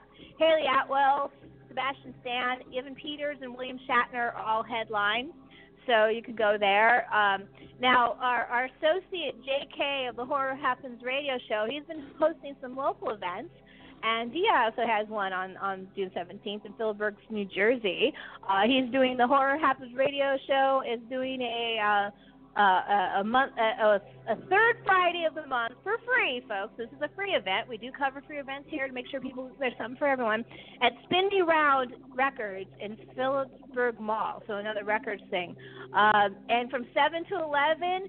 Every third Friday, he's going to have starting at seven. You have a guest meet and greet and signing, which is all ages, and a guest panel. And then at nine o'clock is the 18 and over uh, short film screening. So that's on the events page. You can check that out. Now, closer to home here um, in Washington, D.C., we mentioned it briefly. Whedonism, a burlesque tribute to Josh Whedon. the Evil League, uh, uh, they're going to play at the Black Cat, which is one of the best venues here in D.C., and it's the fifth annual, annual Whedonism burlesque tribute to Josh Whedon. So they're going to do homages and numbers with Sto- Toy Story, Buffy the Vampire Slayer, Angel, Firefly, and Serenity, and and the the Doctor Horrible sing along blog, which they described during the panel. Oh my God! Um, they also do Much Ado About Nothing, and uh, the Avengers. Uh, Sherry Sweetbottom, who will be on the show in September, uh, she's the producer of that show. So go see that show. Uh, sounds like a lot of fun. Um, there's actually quite a lot of burlesque like this around here in DC. I kind of knew about it already, so it was kind of awesome to go into this panel. Uh, one of my favorite um, uh, bars in Baltimore, um, the Windup Space, they often have nerdlesque shows too, and they do things like this as well. So uh, look for your nearest nerdy girl taking off her clothes near you. So, uh, how is everyone doing so far? We just got through 17, but we're still got a long ways to go. um, uh, in Santa, once again, you know, you're you, Aaron on the West Coast, you should be super busy because there's so much shit going on. Here's your chance, though, if you want to make it big. And I and, and Queenie, I think you should fly down and do this. Fly down to hmm. Santa Ana to the Frida the Frida Theater on June 18th. They are auditioning for the shadow cast of Repo the Genetic Opera. They're about to do Oh, a shadow fuck that. Midnight going. performances. Right? so, and and, and it, there's a note saying, Can't fly "Please down. We have no them money. I, I guarantee you, our, my cousin Aaron would make an amazing grave robber. He'd look so good in the costume, and he could probably sing the part too. So uh, I want to be Nathan. grave. What about I wanna be Nathan. Largo? I should You wanna crazy. You can go crazy. I I do well. am a mother. Sorry. anyway, well, once again, I I still like Sherry Everybody is Sweetbottom funny. said. She she said she got her name Sherry Sweetbottomers from Amber Sweet, and I would and I would just Mm-hmm. I'd love to see them strip with a nice gothy look like that. I would say that there's a cross market for Repo Genetic Opera and stripper, right? Oh yeah. Burlesque. Oh, I would yeah. think so. So- Oh yeah. I think that would be a So- great market. Especially, especially with the But whole anyways, so, so there's a lot of shit going down. Um, so, uh, I'm going to bring it back to my end of the world, Baltimore, Maryland. Uh, we have one really good beer um, a refinery in not Natty Boh. No, folks, not Natty Boh. Uh, Union Craft Brewery, which by the way does really nice tours if you want to go. They're having a 30th anniversary party on June 18th. It's- Get this, it's for heavy met the short heavy metal parking lot. Um, uh, does anybody know in this group what a heavy metal parking lot is? No. Nope. Sounds cool. No. Okay. Anything Heavy heavy metal sounds parking. good. I believe it was shot in '86 on VHS, and what it is is this guy went to the parking lot of the now defunct Cap Center, which is where the Capitals used to play. They were having a Judas Priest concert um, during their tur- their turbo period. Okay, to give you a time period, I believe Wow. Dokken was opening for them. I, I think if I remember right. And so the guy just walks around and he's literally just interviewing people in in the in in the parking lot, Oh, and it's yeah. hysterical. Cool. It is absolutely funny. This guy is dressed up in this zebra outfit. There's one girl going, "What do you think of how uh, Mark Knopfler?" He's like, "I'll jump his bones." You know, this was before they realized he was gay. You know, it was just like it's just really great. And so and so um, Union Craft Brewery is having a special 30th anniversary celebration of of of this famous heavy metal parking lot, which is so and you get beer and they're releasing a beer to go with it. There's a beer release. So uh, you know, I, I, I, if I wasn't Nice. going to be at Knoebels, I would actually go to this because this sounds like so much fun. So Baltimore Union Craft Brewing on June 18th, the heavy metal parking lot 30th anniversary. So now, if you want to go a little night- more whole, go ahead. I was just going to say, last night I I had to work, unfortunately, so I had to miss Star Trek karaoke and Vulcan Ale re- but Oh, release. But damn, that sounded like so much fun. Next uh, time. Next time. Uh, I, you know, it it just shows me that nerds really Somebody are had to perverted. do I Rocket mean, Man, right? Somebody had to do Captain Kirk, with William Shatner's version of Rocket Man. Yes. Can I tell you my favorite story about that? Can I just just really briefly? You know, when he released Has Been, where he did uh all those great uh old tunes and uh uh there were some really nice duets on it. When they did the party for it, apparently uh he he did a bunch of numbers, you know, while everyone's drinking and everything. And then he starts doing Rocket Man and he slowly unfurls a big old fuck you flipping the bird to everybody while doing Rocket Man. That's maybe my favorite modern William Shatner story.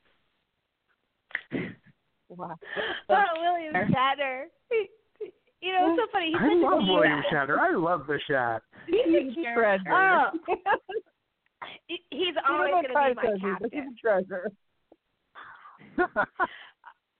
Well, I did fist bump him last year, so my life is complete. So, uh, you know, you got to touch the Shat once because he doesn't let people touch him. So if you get to touch him, that's special. So, Um, now I'm going to bring I'm going to bring this back to Pennsylvania because, as we know, Pennsylvania is awesome with their old school preservation, and um, one of our favorite places, Erin Marie and myself, is Phoenixville, Pennsylvania, and the Colonial Theater. But there's wait, there's more.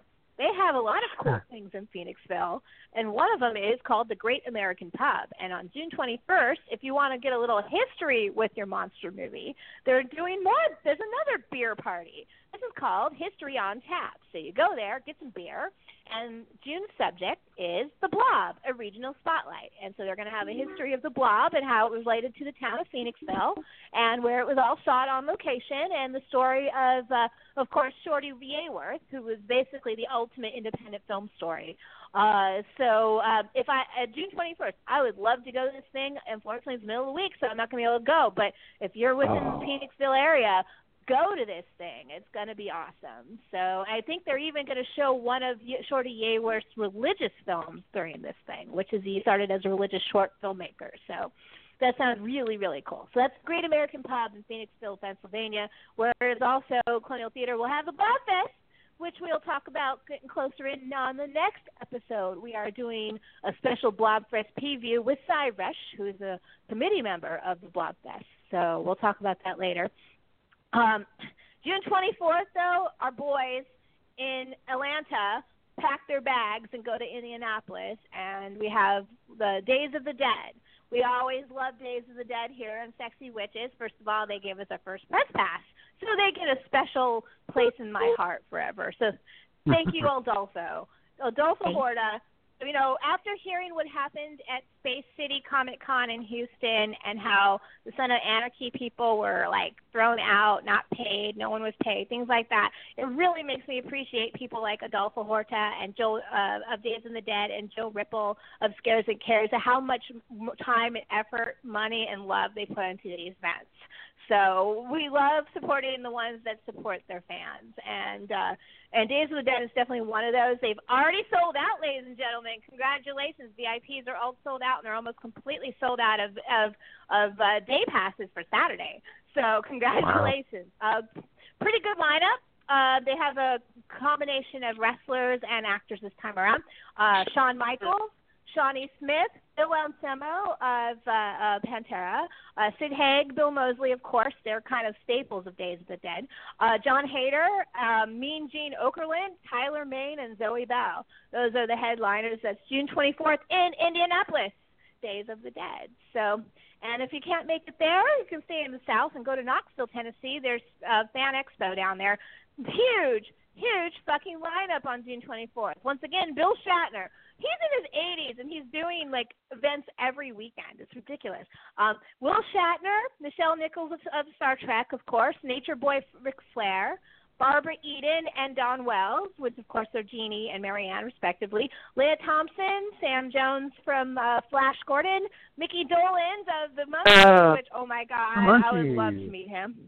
Yeah, and Mhm. Verne Troyer uh, of uh, uh, Me, me, me. Powers. So, so that's Fan Expo in Tennessee. So that's a really nice lineup, folks. Um, and then last but not least, for fan expos and media conventions, uh, Brooklyn, New York is going to have on the 26th the Morbid Anatomy Flea Market in Williamsburg, which is literally what it sounds like 35 vendors selling taxidermy, art bones, unusual antiquities, obscure, Wow. obscure books, and more.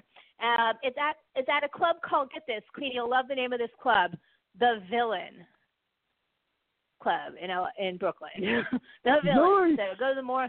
Yeah, Morbid Anatomy Flea Market. So, um, but wait, there's more. That is just the media conventions and fan events. We haven't even gotten into film festivals and screenings, ladies and gentlemen. Mhm. So let me catch my breath. okay, we're going to start over here. We're going to bring it back to June 16th, so this week, and something that I'm doing, ladies and gentlemen. And I didn't know I was doing this until the last minute. Um, there, one of the things that started me as a geek was reading Ain't It Cool News with Harry Knowles. Um, Ain't It Cool News, of course, Harry Knowles has his annual birthday party, BNAT, which is a 24-hour film festival uh, in in December, and he plays first run in older films. You don't know what's going to play until you're there, and then you get a bunch of swag, amazing amount of swag. I got to go with my da- my dad and BNAT eight. But a really famous thing happened at one of the earlier Butt-Numb-A-Thons. Uh, th- while they were waiting, they they had a, a space in between films. Okay, and so they didn't want dead air because, as you know, I don't stop talking because dead air is the worst thing ever. And so they grabbed a video that said Raiders of the Lost Ark and they put it in. And they just put it in, what is this, right? And it starts. And it is Raiders of the Lost Ark, except the ki- they're all kids. But it is exactly Raiders of the Lost Ark. It's shot for shot Raiders of the Lost Ark, but it's with like 12 year olds. And all and they go to pull it out because the real movie's ready, and the audience freaks out and says, "No, we are watching this!" And they watch the whole thing, and it ended up becoming one of the most sought my sought after fan films in my life. This guy, these kids did it when uh, right at the time it came out, Raiders of the Lost Ark in '84.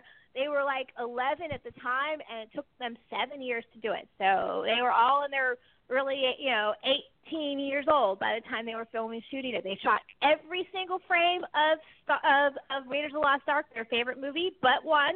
They couldn't do the sequence with the roving with the with the uh with the plane going in a circle on the launch pad where the guy gets chewed up with the propellers. They couldn't do that. They didn't have money for that, but they did everything. They didn't have else. a flying wing? Aw. No, they, they they they were and they had to replace the monkey with a dog. But supposedly it works just fine. So, but what I'm getting back to is that there's also a documentary called "The Greatest Fan Film Ever Made," which will come out on DVD on the 17th. But I get to watch it on the 16th at the AFI Silver Theater, followed by the actual fan film of Raiders of Lost Ark that Christopher Strompolos and Eric Zala made um, in the 80s. So I've been wanting to see this all my life. All of a sudden, it comes up through my news feed that it's coming to AFI, and I'm like, "Fuck this! I don't care. I know I have this big rally the next day at the Oregon rally, but I had to do it. So I got, I bought the tickets, and so that's my my special screening pick of the year, basically. Especially now the documentary is going to be available for the public to watch. So look for this documentary. It once again, it's called Raiders: The Story of the Greatest Fan Film Ever Made, and it really is because it's well before people could edit. I mean, they did it all themselves. And what's really funny, Marion Ravenwood, because it's shot out of sequence, like most films are, she goes through puberty and then she loses her boobs and she gets them back. So, so it's pretty awesome. So, um, and uh, of course, we're going to support our local drive-ins because on the 17th, Laytonville, Pennsylvania, James Harris, Doc Terror, has been going there to see special um, camping events, and he went to Zombie Fest. They're having another zombie um, event there, uh, except this time it's a George A. Romero tri- a tribute on the 17th and 18th. You can stay there for one day, or you can camp overnight in the park. Uh, the drive-in is showing June 17th, Night of Living Dead, The Crazies, and June 18th, Day of the Dead and Knightriders. So clearly, Saturday is or Friday is better than Saturday, but uh, it's a, it's a good, if you want to go see a bunch of George A. Romero and camp out in a drive-in, go to Maho- the Mahoning uh, Drive-In in Layton, Laytonton, Pennsylvania. Um, up north near Bonnie Pavoni's area in Ithaca, New York, we have the Cinemapolis special screening of the Japanese assassin revenge cu- cult classic Lady Snowblood. So there's a good one for you if you've never actually seen a good, bloody, wonderful martial arts movie. Um, the Colonial Theater in Phoenixville, Pennsylvania is also showing on the 17th. Wow, I told you the 17th is crazy. Cloak and Dagger, one of the most underrated 80s films, I think, with Dabney Coleman and the Oh, kid yeah. Henry Thomas from from E.T. Really fucking good movie. A lot of people miss it. And first of all, the kid's a gamer. That itself makes him cool, or at least not cool in you know the traditional cool, but uh, geek world cool. And it, it's about a kid that's alienated from his family, and he uses an imaginary friend to get him into out of a very real espionage situation he finds himself in. So uh, it's a pretty good movie. Uh, I really loved Cloak and Dagger growing up, so uh, definitely check that out. Um, and then we're gonna once again Pennsylvania, Anthony Wayne Theater. Our buddy and Erin Marie's buddy, Mr. Lobo, the horror host, right? Mhm. Uh, Yep. He's doing a he's doing a special screening of Ed Wood's Bride of the Monster. Uh, it's a cinema insomnia and real cult, real cult co event. So it also will include the Mystery Science Theater 3000 bonus shorts of Citizen Wood, uh, to go with it. And There's going to be food, fun, prizes, giveaways, uh, some kind of weird oath. I don't know what that is.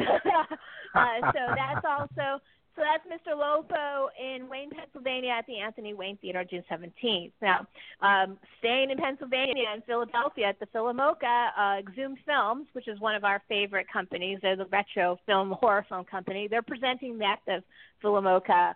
The films of Lee Dim, I can't, Dim, Dimamar, I can't even say his name. This guy, okay, you don't know his name. He, he's going to be in attendance. Lee Demo, uh, Dem, uh, Arbre, Demabre you don't know his name, but you know his movies. He did Jesus Christ Vampire Hunter.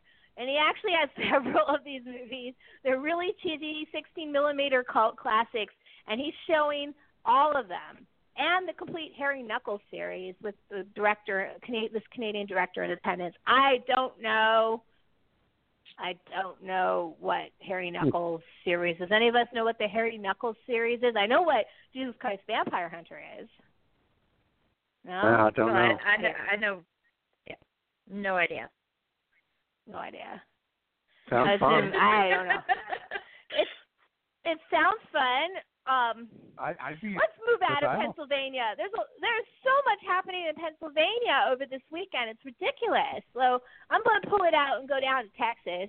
And this is also important because I think it's starting to happen all over the country in simultaneous events, like independent of each other last year, Alamo Drafthouse for the anniversary of Jaws did uh, a special tour called Jaws on the Water, where they went to various locations and they set up their screen, and you got to sit in a pool on a on an inner tube and watch Jaws with your feet in the water. And yes, they hire kids to go around with shark fins and do things under the water that you're not going to be happy with.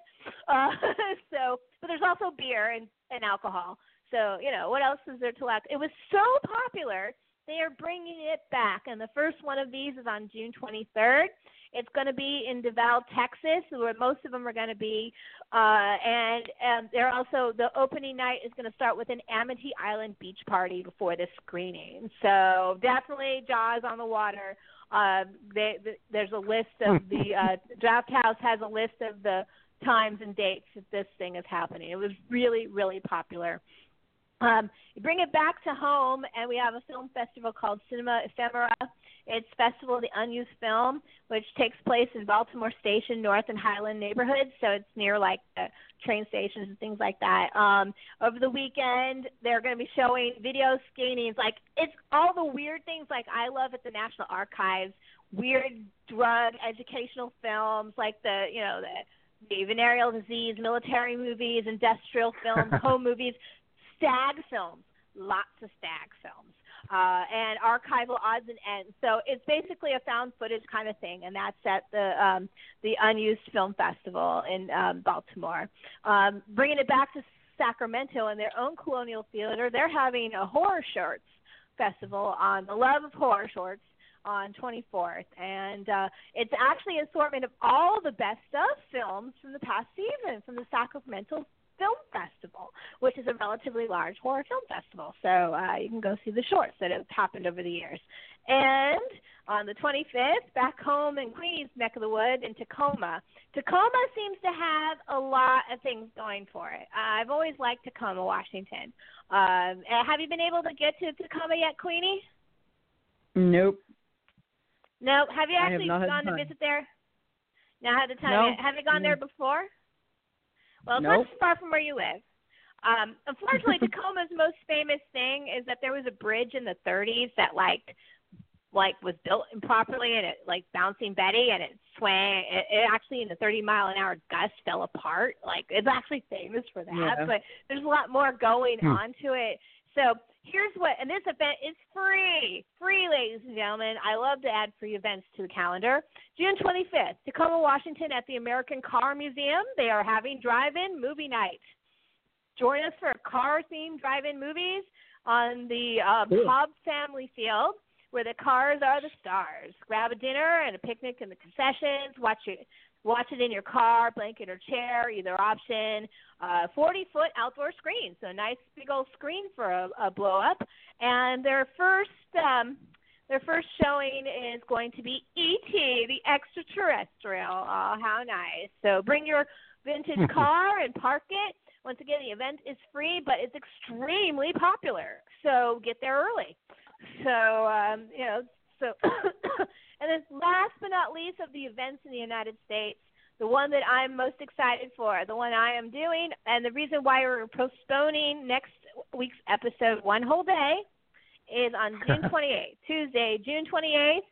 And that would be, of course, the Rift Track Mystery Science 3000 reunion. I had to go. there was no way I was going to miss that. Um, it is playing live in Minnesota, and then it's streaming all over the country. Look for the list Ah. of theaters near you. Um, and I've already bought my tickets. Um, it's the first time in 20 years that the whole cast will be reunited together, and um, they're going to be uh, they're going to beam it via satellite to hundreds of theaters, and uh, that starts at eight o'clock Eastern, seven o'clock Central live, and then it'll be 7 p.m. Mountain and 8 p.m. Pacific tape delayed. So you get um, and it's supposed to be like if you get there early, it's supposed to be a pre-show trivia game and music, and uh, and they're going to show some of their favorite shorts through the Mystery Science Theater 2000 catalog and do riff tracks. And I'm really hoping one of those is Bells Are Ringing, which is absolutely my favorite short that they have ever shown on MST3K, which is a um, promotional video, um, a promotional short to sell telephones.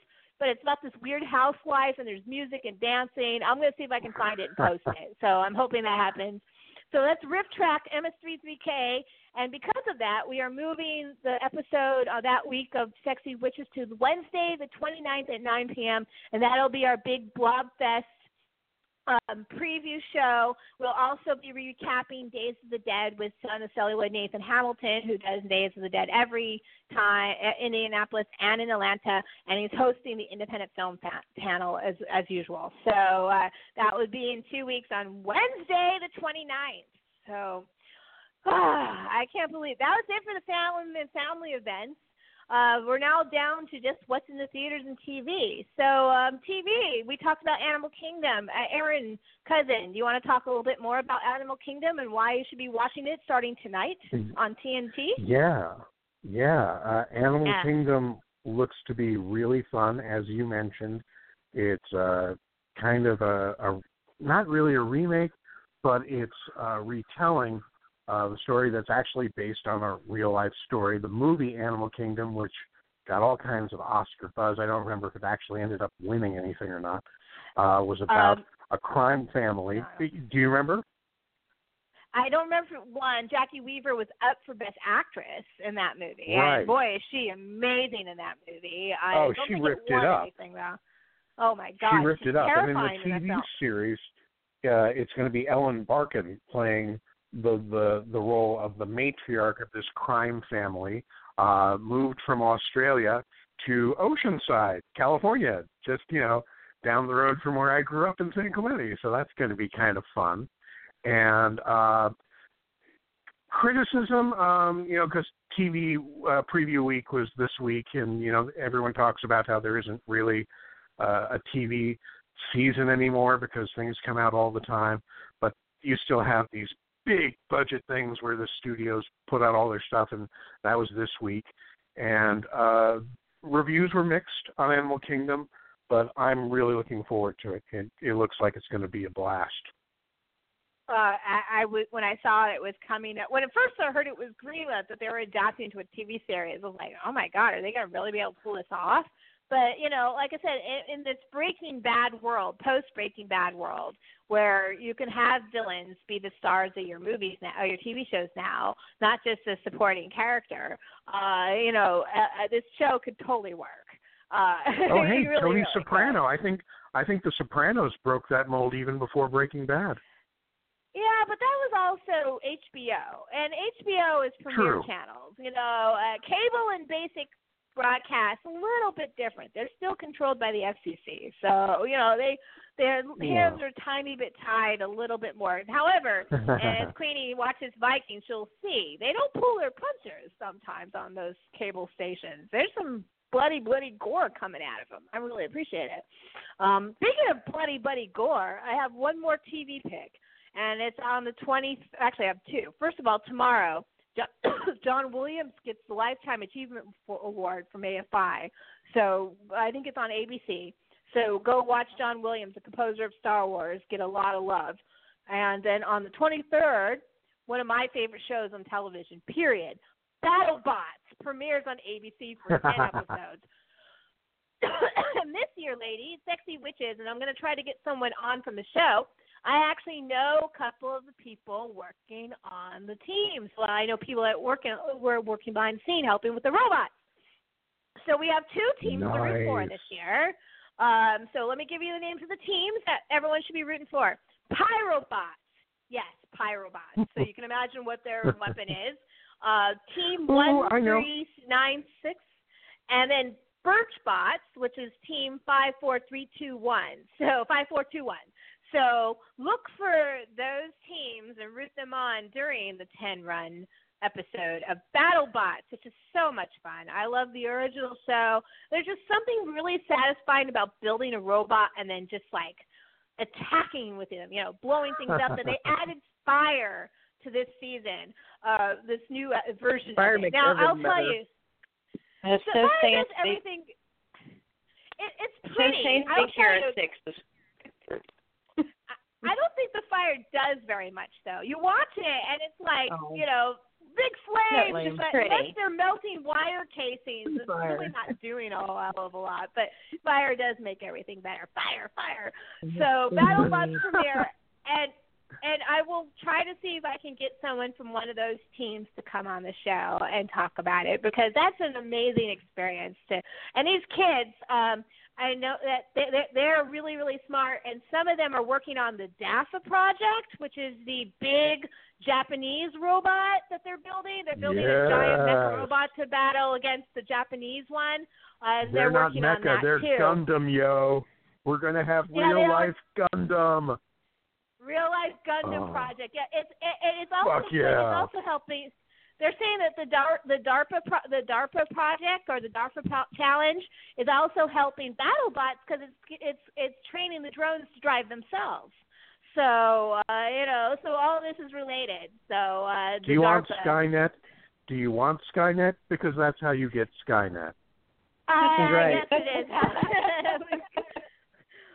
Okay, one other TV thing I want to throw in really quickly. Uh, it Okay. premiered last night. I have it on the DVR, so I haven't seen it yet. Brain Dead, which is Yes. this political dramedy uh, that, uh, well, I don't want to spoil too much, but uh, the reason Washington sucks so much, aliens. I'm not saying it's aliens, Alien. but it's aliens. And it's uh, Alien invade. I, I right? buy that. And it's the same couple who did The growing up. Good Wife, um, Robert and Michelle King. And again, mixed reviews, but I have it on the DVR and I'm really excited for it. It's always Um, aliens. It will it As will drop on Mulder. Alien. Amazon Prime is going to get it first run on the 16th. So if you don't watch it on regular television, you can stream it through Amazon Prime as well for free. So uh, Tony keep an eye out. Shalhoub. Tony Shalhoub is great in everything. I would watch Tony Shalhoub read a phone directory. It's good. And Oh, Tony yeah. Shalhoub doing comedy. Fuck yeah. So oh yeah, it it, it, it Don't looks like stop. it's going to be a lot of fun. Um, Amazon Prime has a bunch of stuff coming out this week. Um, six sixteen Trumbo starring Bryan Cranston. Trumbo Dalton Trumbo was a famous writer. He wrote Johnny Got His Gun. Was blacklisted by the American government. Uh, this is his biopic. Totally worth Bryan watching. Cranston. Um, so Bryan Cranston and everything. Once again, Breaking Bad. Mm. Um, we mentioned Mm. Brain, Brain Dead that comes out officially on the 17th, so that would be a couple days.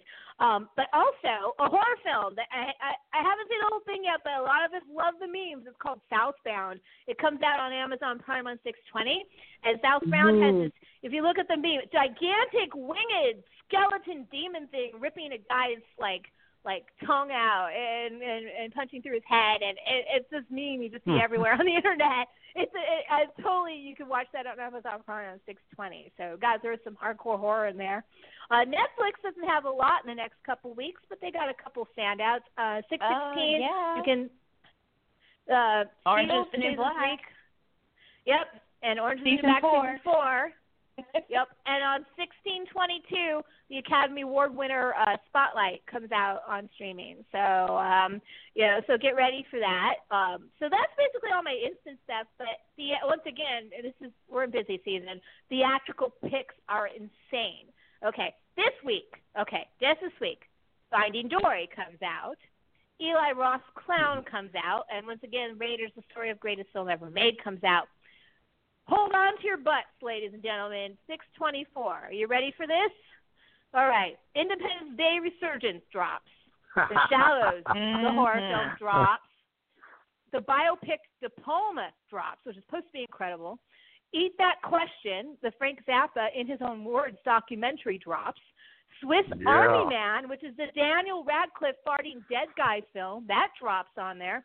Nicolas Winding Refn's new film, The Neon Demon, he directed Drive and Only God Forgives drops. Uh, Matthew McConaughey's western, The Free State of Jones drops, and Woody Harrelson Mm. has a western called uh, Duel coming out. And then a New Zealand film called Hunt for the Wilder People, directed by the same guy who did What We Do in the Shadows. And last but certainly not least, Wiener Dog, directed by Welcome to the Dollhouse Todd Solondz, uh, comes out, all on 624. So if I you think don't you're have, forgetting something. what am I forgetting? You are so forgetting. Um, if we're if we tout uh, Disney, hello, Finding Dory. I said, I said Finding No, Dory. no, she did say Finding Dory. In fact, I I, was going to say, her. little warning, pro tip: parents do not get Finding Dory confused with Eli Roth's Clown. You're you're, No. you're going to avoid all kinds of trouble. It, yeah, don't do it. I'm just saying now. Not the No, same. no. Not the same. Thank you. Important safety tip. Thanks, Egon. Also, give original Oh, fan kids of of uh, Finding Nemo the first chance. Don't take it. I saw like this post on Facebook like an hour ago that was like people that were 12 years old when uh Finding Nemo came out. There was like, don't bring your kids to the movies the first weekend. We don't want your crying babies. Give us first shot at it because this is serious business to us. oh, I I know something you you you passed on when you were discussing Netflix. Voltron, Uh-huh. legendary defender, Ah, up and I did talk about it. I did talk about it briefly last week, but yes, we should remind people Right. Voltron did drop. And so far, the Oh, reviews man. I've been getting, it's hokey. That's what my the reviews I've gotten from it. But it's still fucking Voltron. Yeah, I I, I Yeah. love to see. I loved the original Voltron. The original Voltron and Star Blazers were two of my favorite TV shows growing up as a kid. Love Thanks Star to Bob Wilkins. Bob Wilkins like introduced me to those and also the original 60 1960s Spider-Man. He played he had a great set of of of TV, kid shows on Channel 2 in the afternoon KTVU, Oakland, California. What's up? Uh, so uh, so uh, yeah, I'm really excited about that. Um, and another film I wanted to mention uh, a DVD Blu-ray release today. We have three major releases I wanted to point out. One I loved and I'll highly recommend was 10 Cloverfield Lane. Uh, really, really, really Ooh. strong, strong film. I highly recommend. John Goodman gives one of the best performances in years. Jena Malone's in it, and she's really good. Um, and Ed, Ed, but also for the people that don't want to watch a horror film, even though it's really good, Eddie the Eagle and London Has Fallen also drops today. So we got a little bit for everybody. Ah, Um, I on- do have on uh, I do have one more thing. Go ahead. I Okay. completely forgot. What did we watch on Amazon Prime, Liz? Vikings. No. Between what, uh, m- b- Mr. Lobo and I. Oh yes, we did. Okay, yes. Oh, we got to announce that uh, finally, finally, finally, Erin Marie's movie, the remake of Plan Nine for Outer Space, finally dropped on Amazon Prime a couple weeks There's a ago. remake of Plan movie. Nine from Outer Space. You didn't yes, watch me. there is. And and and and Aaron has get this, Queenie. The girl has a bitch and death scene on camera, dead center, dies, full pl- full pratfall face plant, beautiful. It's awesome. So uh, I know what I'm watching tonight. Thank you. Oh my god. It's it's very cheesy and bull, uh, you know, low budget. But what do you expect? It's Plan 9. It's a remake of a cheesy low budget movie. So uh, Mr. Lobo's in it and, and Erin's in it. You'll see some other local familiar fa- uh, Jerry Moore, who plays Carlos Forrest here. He's a horror host for Matt Monster Madhouse Miller TV. He actually he's doing this like Pontypool type radio imitation. And if you know what Pontypool is, you'll understand what I'm talking about. Radio DJ trapped in the apocalypse. Pretty cool. Uh, very silly movie. But yay, Erin, like I said, bitchin' death scene. I mean, she has several shots, but the death scene is my favorite. Uh, there's, If they, they put her in a couple of costumes. Yeah. so, so don't forget that. Thank you for reminding me. You got to make sure people know that. So, I mean, there's a lot of good stuff on DVD, Blu-ray, and instant. And um, on 621, we have two films I wanted to point out. Well, actually, there's a couple more. But first of all, Midnight Special comes out, which is stars Michael Shannon, and and it was already out in theaters. Yeah. Um, it's a it's a science fiction film about a kid, a, his prodigal son that may or may not be an alien. Um, and uh, supposedly it's like the sleeper hit of 2016. It's like our, it's like what Ex Machina was last year. Everyone's loving on Midnight Special, so you can finally see it on DVD or Blu-ray. Um, and then there's the Brothers Grimsby, which is a comedy that's directed by Louis Leterre, who directed Now You See Me Too, which is in the theaters right now. Um, and it stars Sacha Baron Cohen and Mark Strong.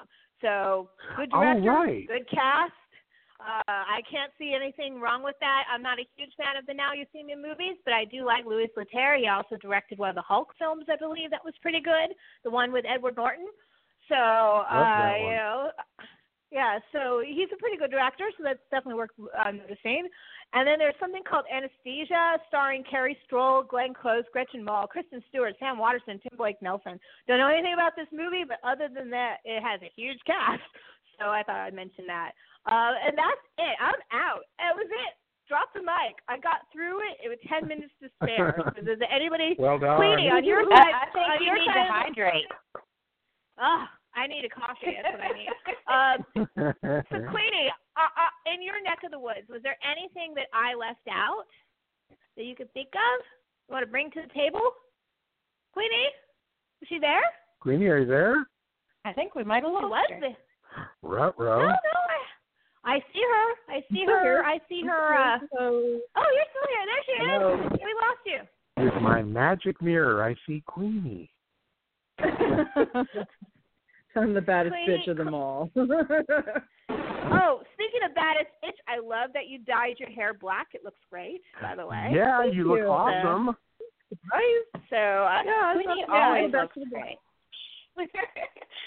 Queenie always looks great. Come on now. oh, of course Oh, she does. Coming from the But, uh. Yeah, but the black really suits her. Uh, especially in the summertime, you got to go as black as your soul when the sun is that bright. right. uh, well, I need to. I need to hide she- some sunlight. Go ahead.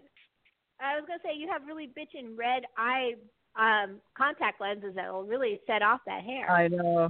so Yeah, I'm gonna probably fuck around with them at some point. You know, as I do. fabulous. Um, and I didn't know if I mentioned last episode. I don't know if I did. I don't think I did. But um, I'm going to announce that I'm going to be on my first panel for a media convention for the first time Ooh. um in Scares That Cares this year on the you know on that Saturday at noon. So killer killer time for a lineup. But I'm going to be joining uh, Mark Mike Donwin and Philip Perrone of the Dark Discussions podcast and the Game of Thrones You Know John not You Know Nothing Jon Snow podcast for a very special panel about the 200th anniversary of the uh, of, of the publishing of Frankenstein by Mary Shelley. So um, I'm currently on a deep dive, re rereading Frankenstein for the first time in like 25 years, and I also have all the Universal movies, and I'm about to watch all the Frankenstein Universal films, and Yeah. um, and I'm also looking up the story itself about how Mary Shelley wrote uh, Frankenstein, which honestly is just as interesting as the book she wrote because it. Um, Are you going to watch Gothic? I probably will watch Gothic just to refresh my memory, but I'm also going to look up a book that actually talks about it in detail. Um, a lot of people don't realize that uh, Frankenstein was written as a competition for a bunch of writers that were getting high and getting drunk at a summer house that year, and uh, that includes Lord Byron and one of the Bronte sisters, I think. Uh, and uh, so I'm looking up, I'm reading about that, and Mary Shelley won with Frankenstein. Uh, rereading Frankenstein has been kind of interesting because I, even though I kind of remembered a lot of this, one of the things I forgot completely until I reread it is that the whole sequence with the lightning and stuff doesn't exist in the book. That is purely made up from the uh, the Universal movie. Uh, in the book, he suddenly is alive. They don't explain why. Matter of fact, she deliberately says she's not going to explain why. She just says it happens. So there's no plot device to bring him back to life. But I guess that's okay. You don't really need plot device. It's not really about the monster. It's about him. Uh, the story is. So I'm rereading that, and I'll tell you how I I'm going to save how I feel for the panel, but it's been kind of fun to reread, you know, this book after all these years. So uh, that's that's it scares it cares, and I hope Aaron comes sees me, uh, and uh, um, I'm all excited and scared. So and uh, that's cool. So uh, I'm out of stuff. I want to remind people that my next episode of Archivist Bets and Sexy Witches will be Wednesday. Wednesday, June 29th at 9 p.m., not Tuesday. Not Wednesday. Tuesday. Wednesday. Wednesday. Not Tuesday. Wednesday. Welcome Hump Day. It'll be hump day on many levels that day. Um, I'm going to give a, re- a, a, a, a Hump I'm day gonna with give the you a- corn whip. I'm going to read. Will, there be a camel? there might be a dromedary camel. Uh, so I'm going to recap the Riff Track Mystery Science Theater reunion, and um, we're also going to preview Blobfest once again with festival committee member Cy Resch, which is the definition of a geek husband. He's adorable. he's into swing des- dancing, and he's a total uh, horror movie nerd. So I mean, what is there not to like about Cy? And he uh, helps run the costume contest at Blobfest. Um, I, I my dress came in the mail and I almost can't fit it, but I can zip it up with my. so I have my my uh 1950s A dress ready to go. It's in And sharp have silver. corset. We have a corset, and I have so and I I have two spider-man dresses and and capes and yeah, so it, we're we're set. We're getting ready for the Blob Fest, which we will be in attendance this year. I even confirmed my hotel room. So there's another place, Aaron. I've got Aaron on the West Coast. I have a hotel room for Blob Fest. So come out, come out. Right on. Uh, right so- on. But we'll we'll also be previewing though. Bonnie Pavoni is going to be on at the top of the community calendar that episode, and she's going to preview the film festival Slaughter in Syracuse. So we'll talk about that a little bit, and of course, Mr. Aaron here on the West Coast. That's going to be his big San Diego Comic Con preview.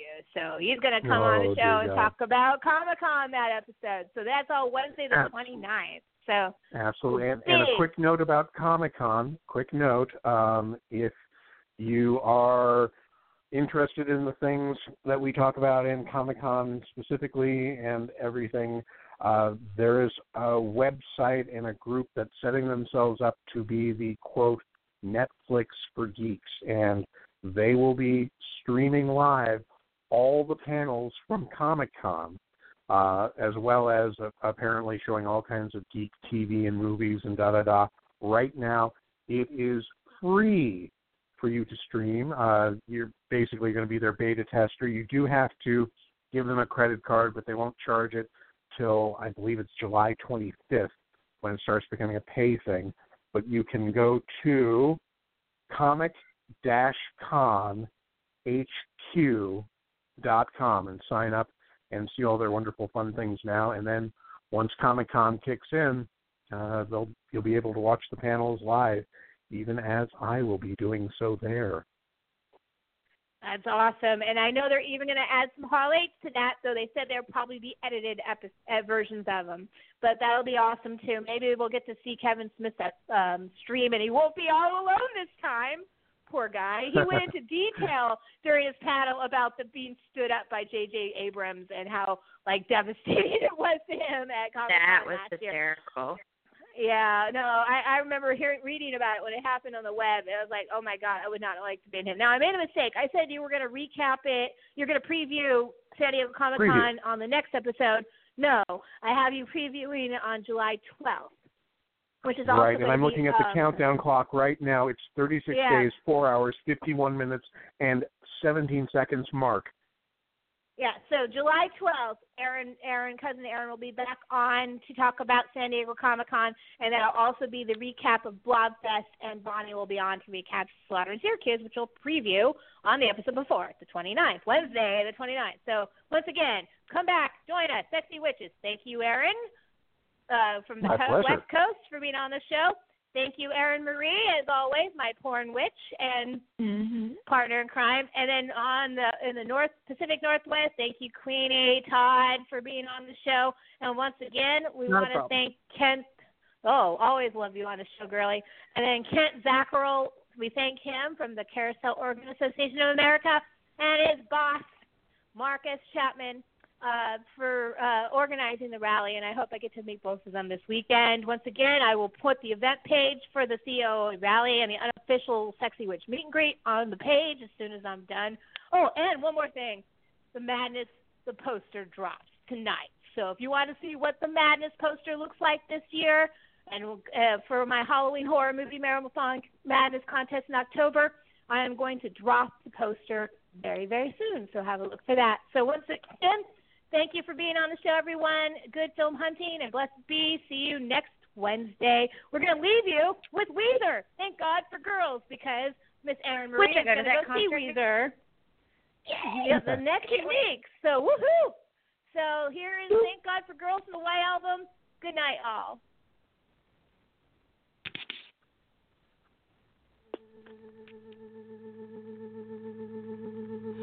The girl in the pastry shop with the net in her hair is making a cannoli for you to take on your hiking trip in the woods with your bros that you've known since second grade. And you make kind of dragons or ruffians and be called upon to employ your testosterone in a battle for supremacy and access to females glued to the TV. And even if you are victorious, you may receive many cuts, bruises, and scrapes, and you will require band-aids and antiseptic ointments and tender loving kisses on your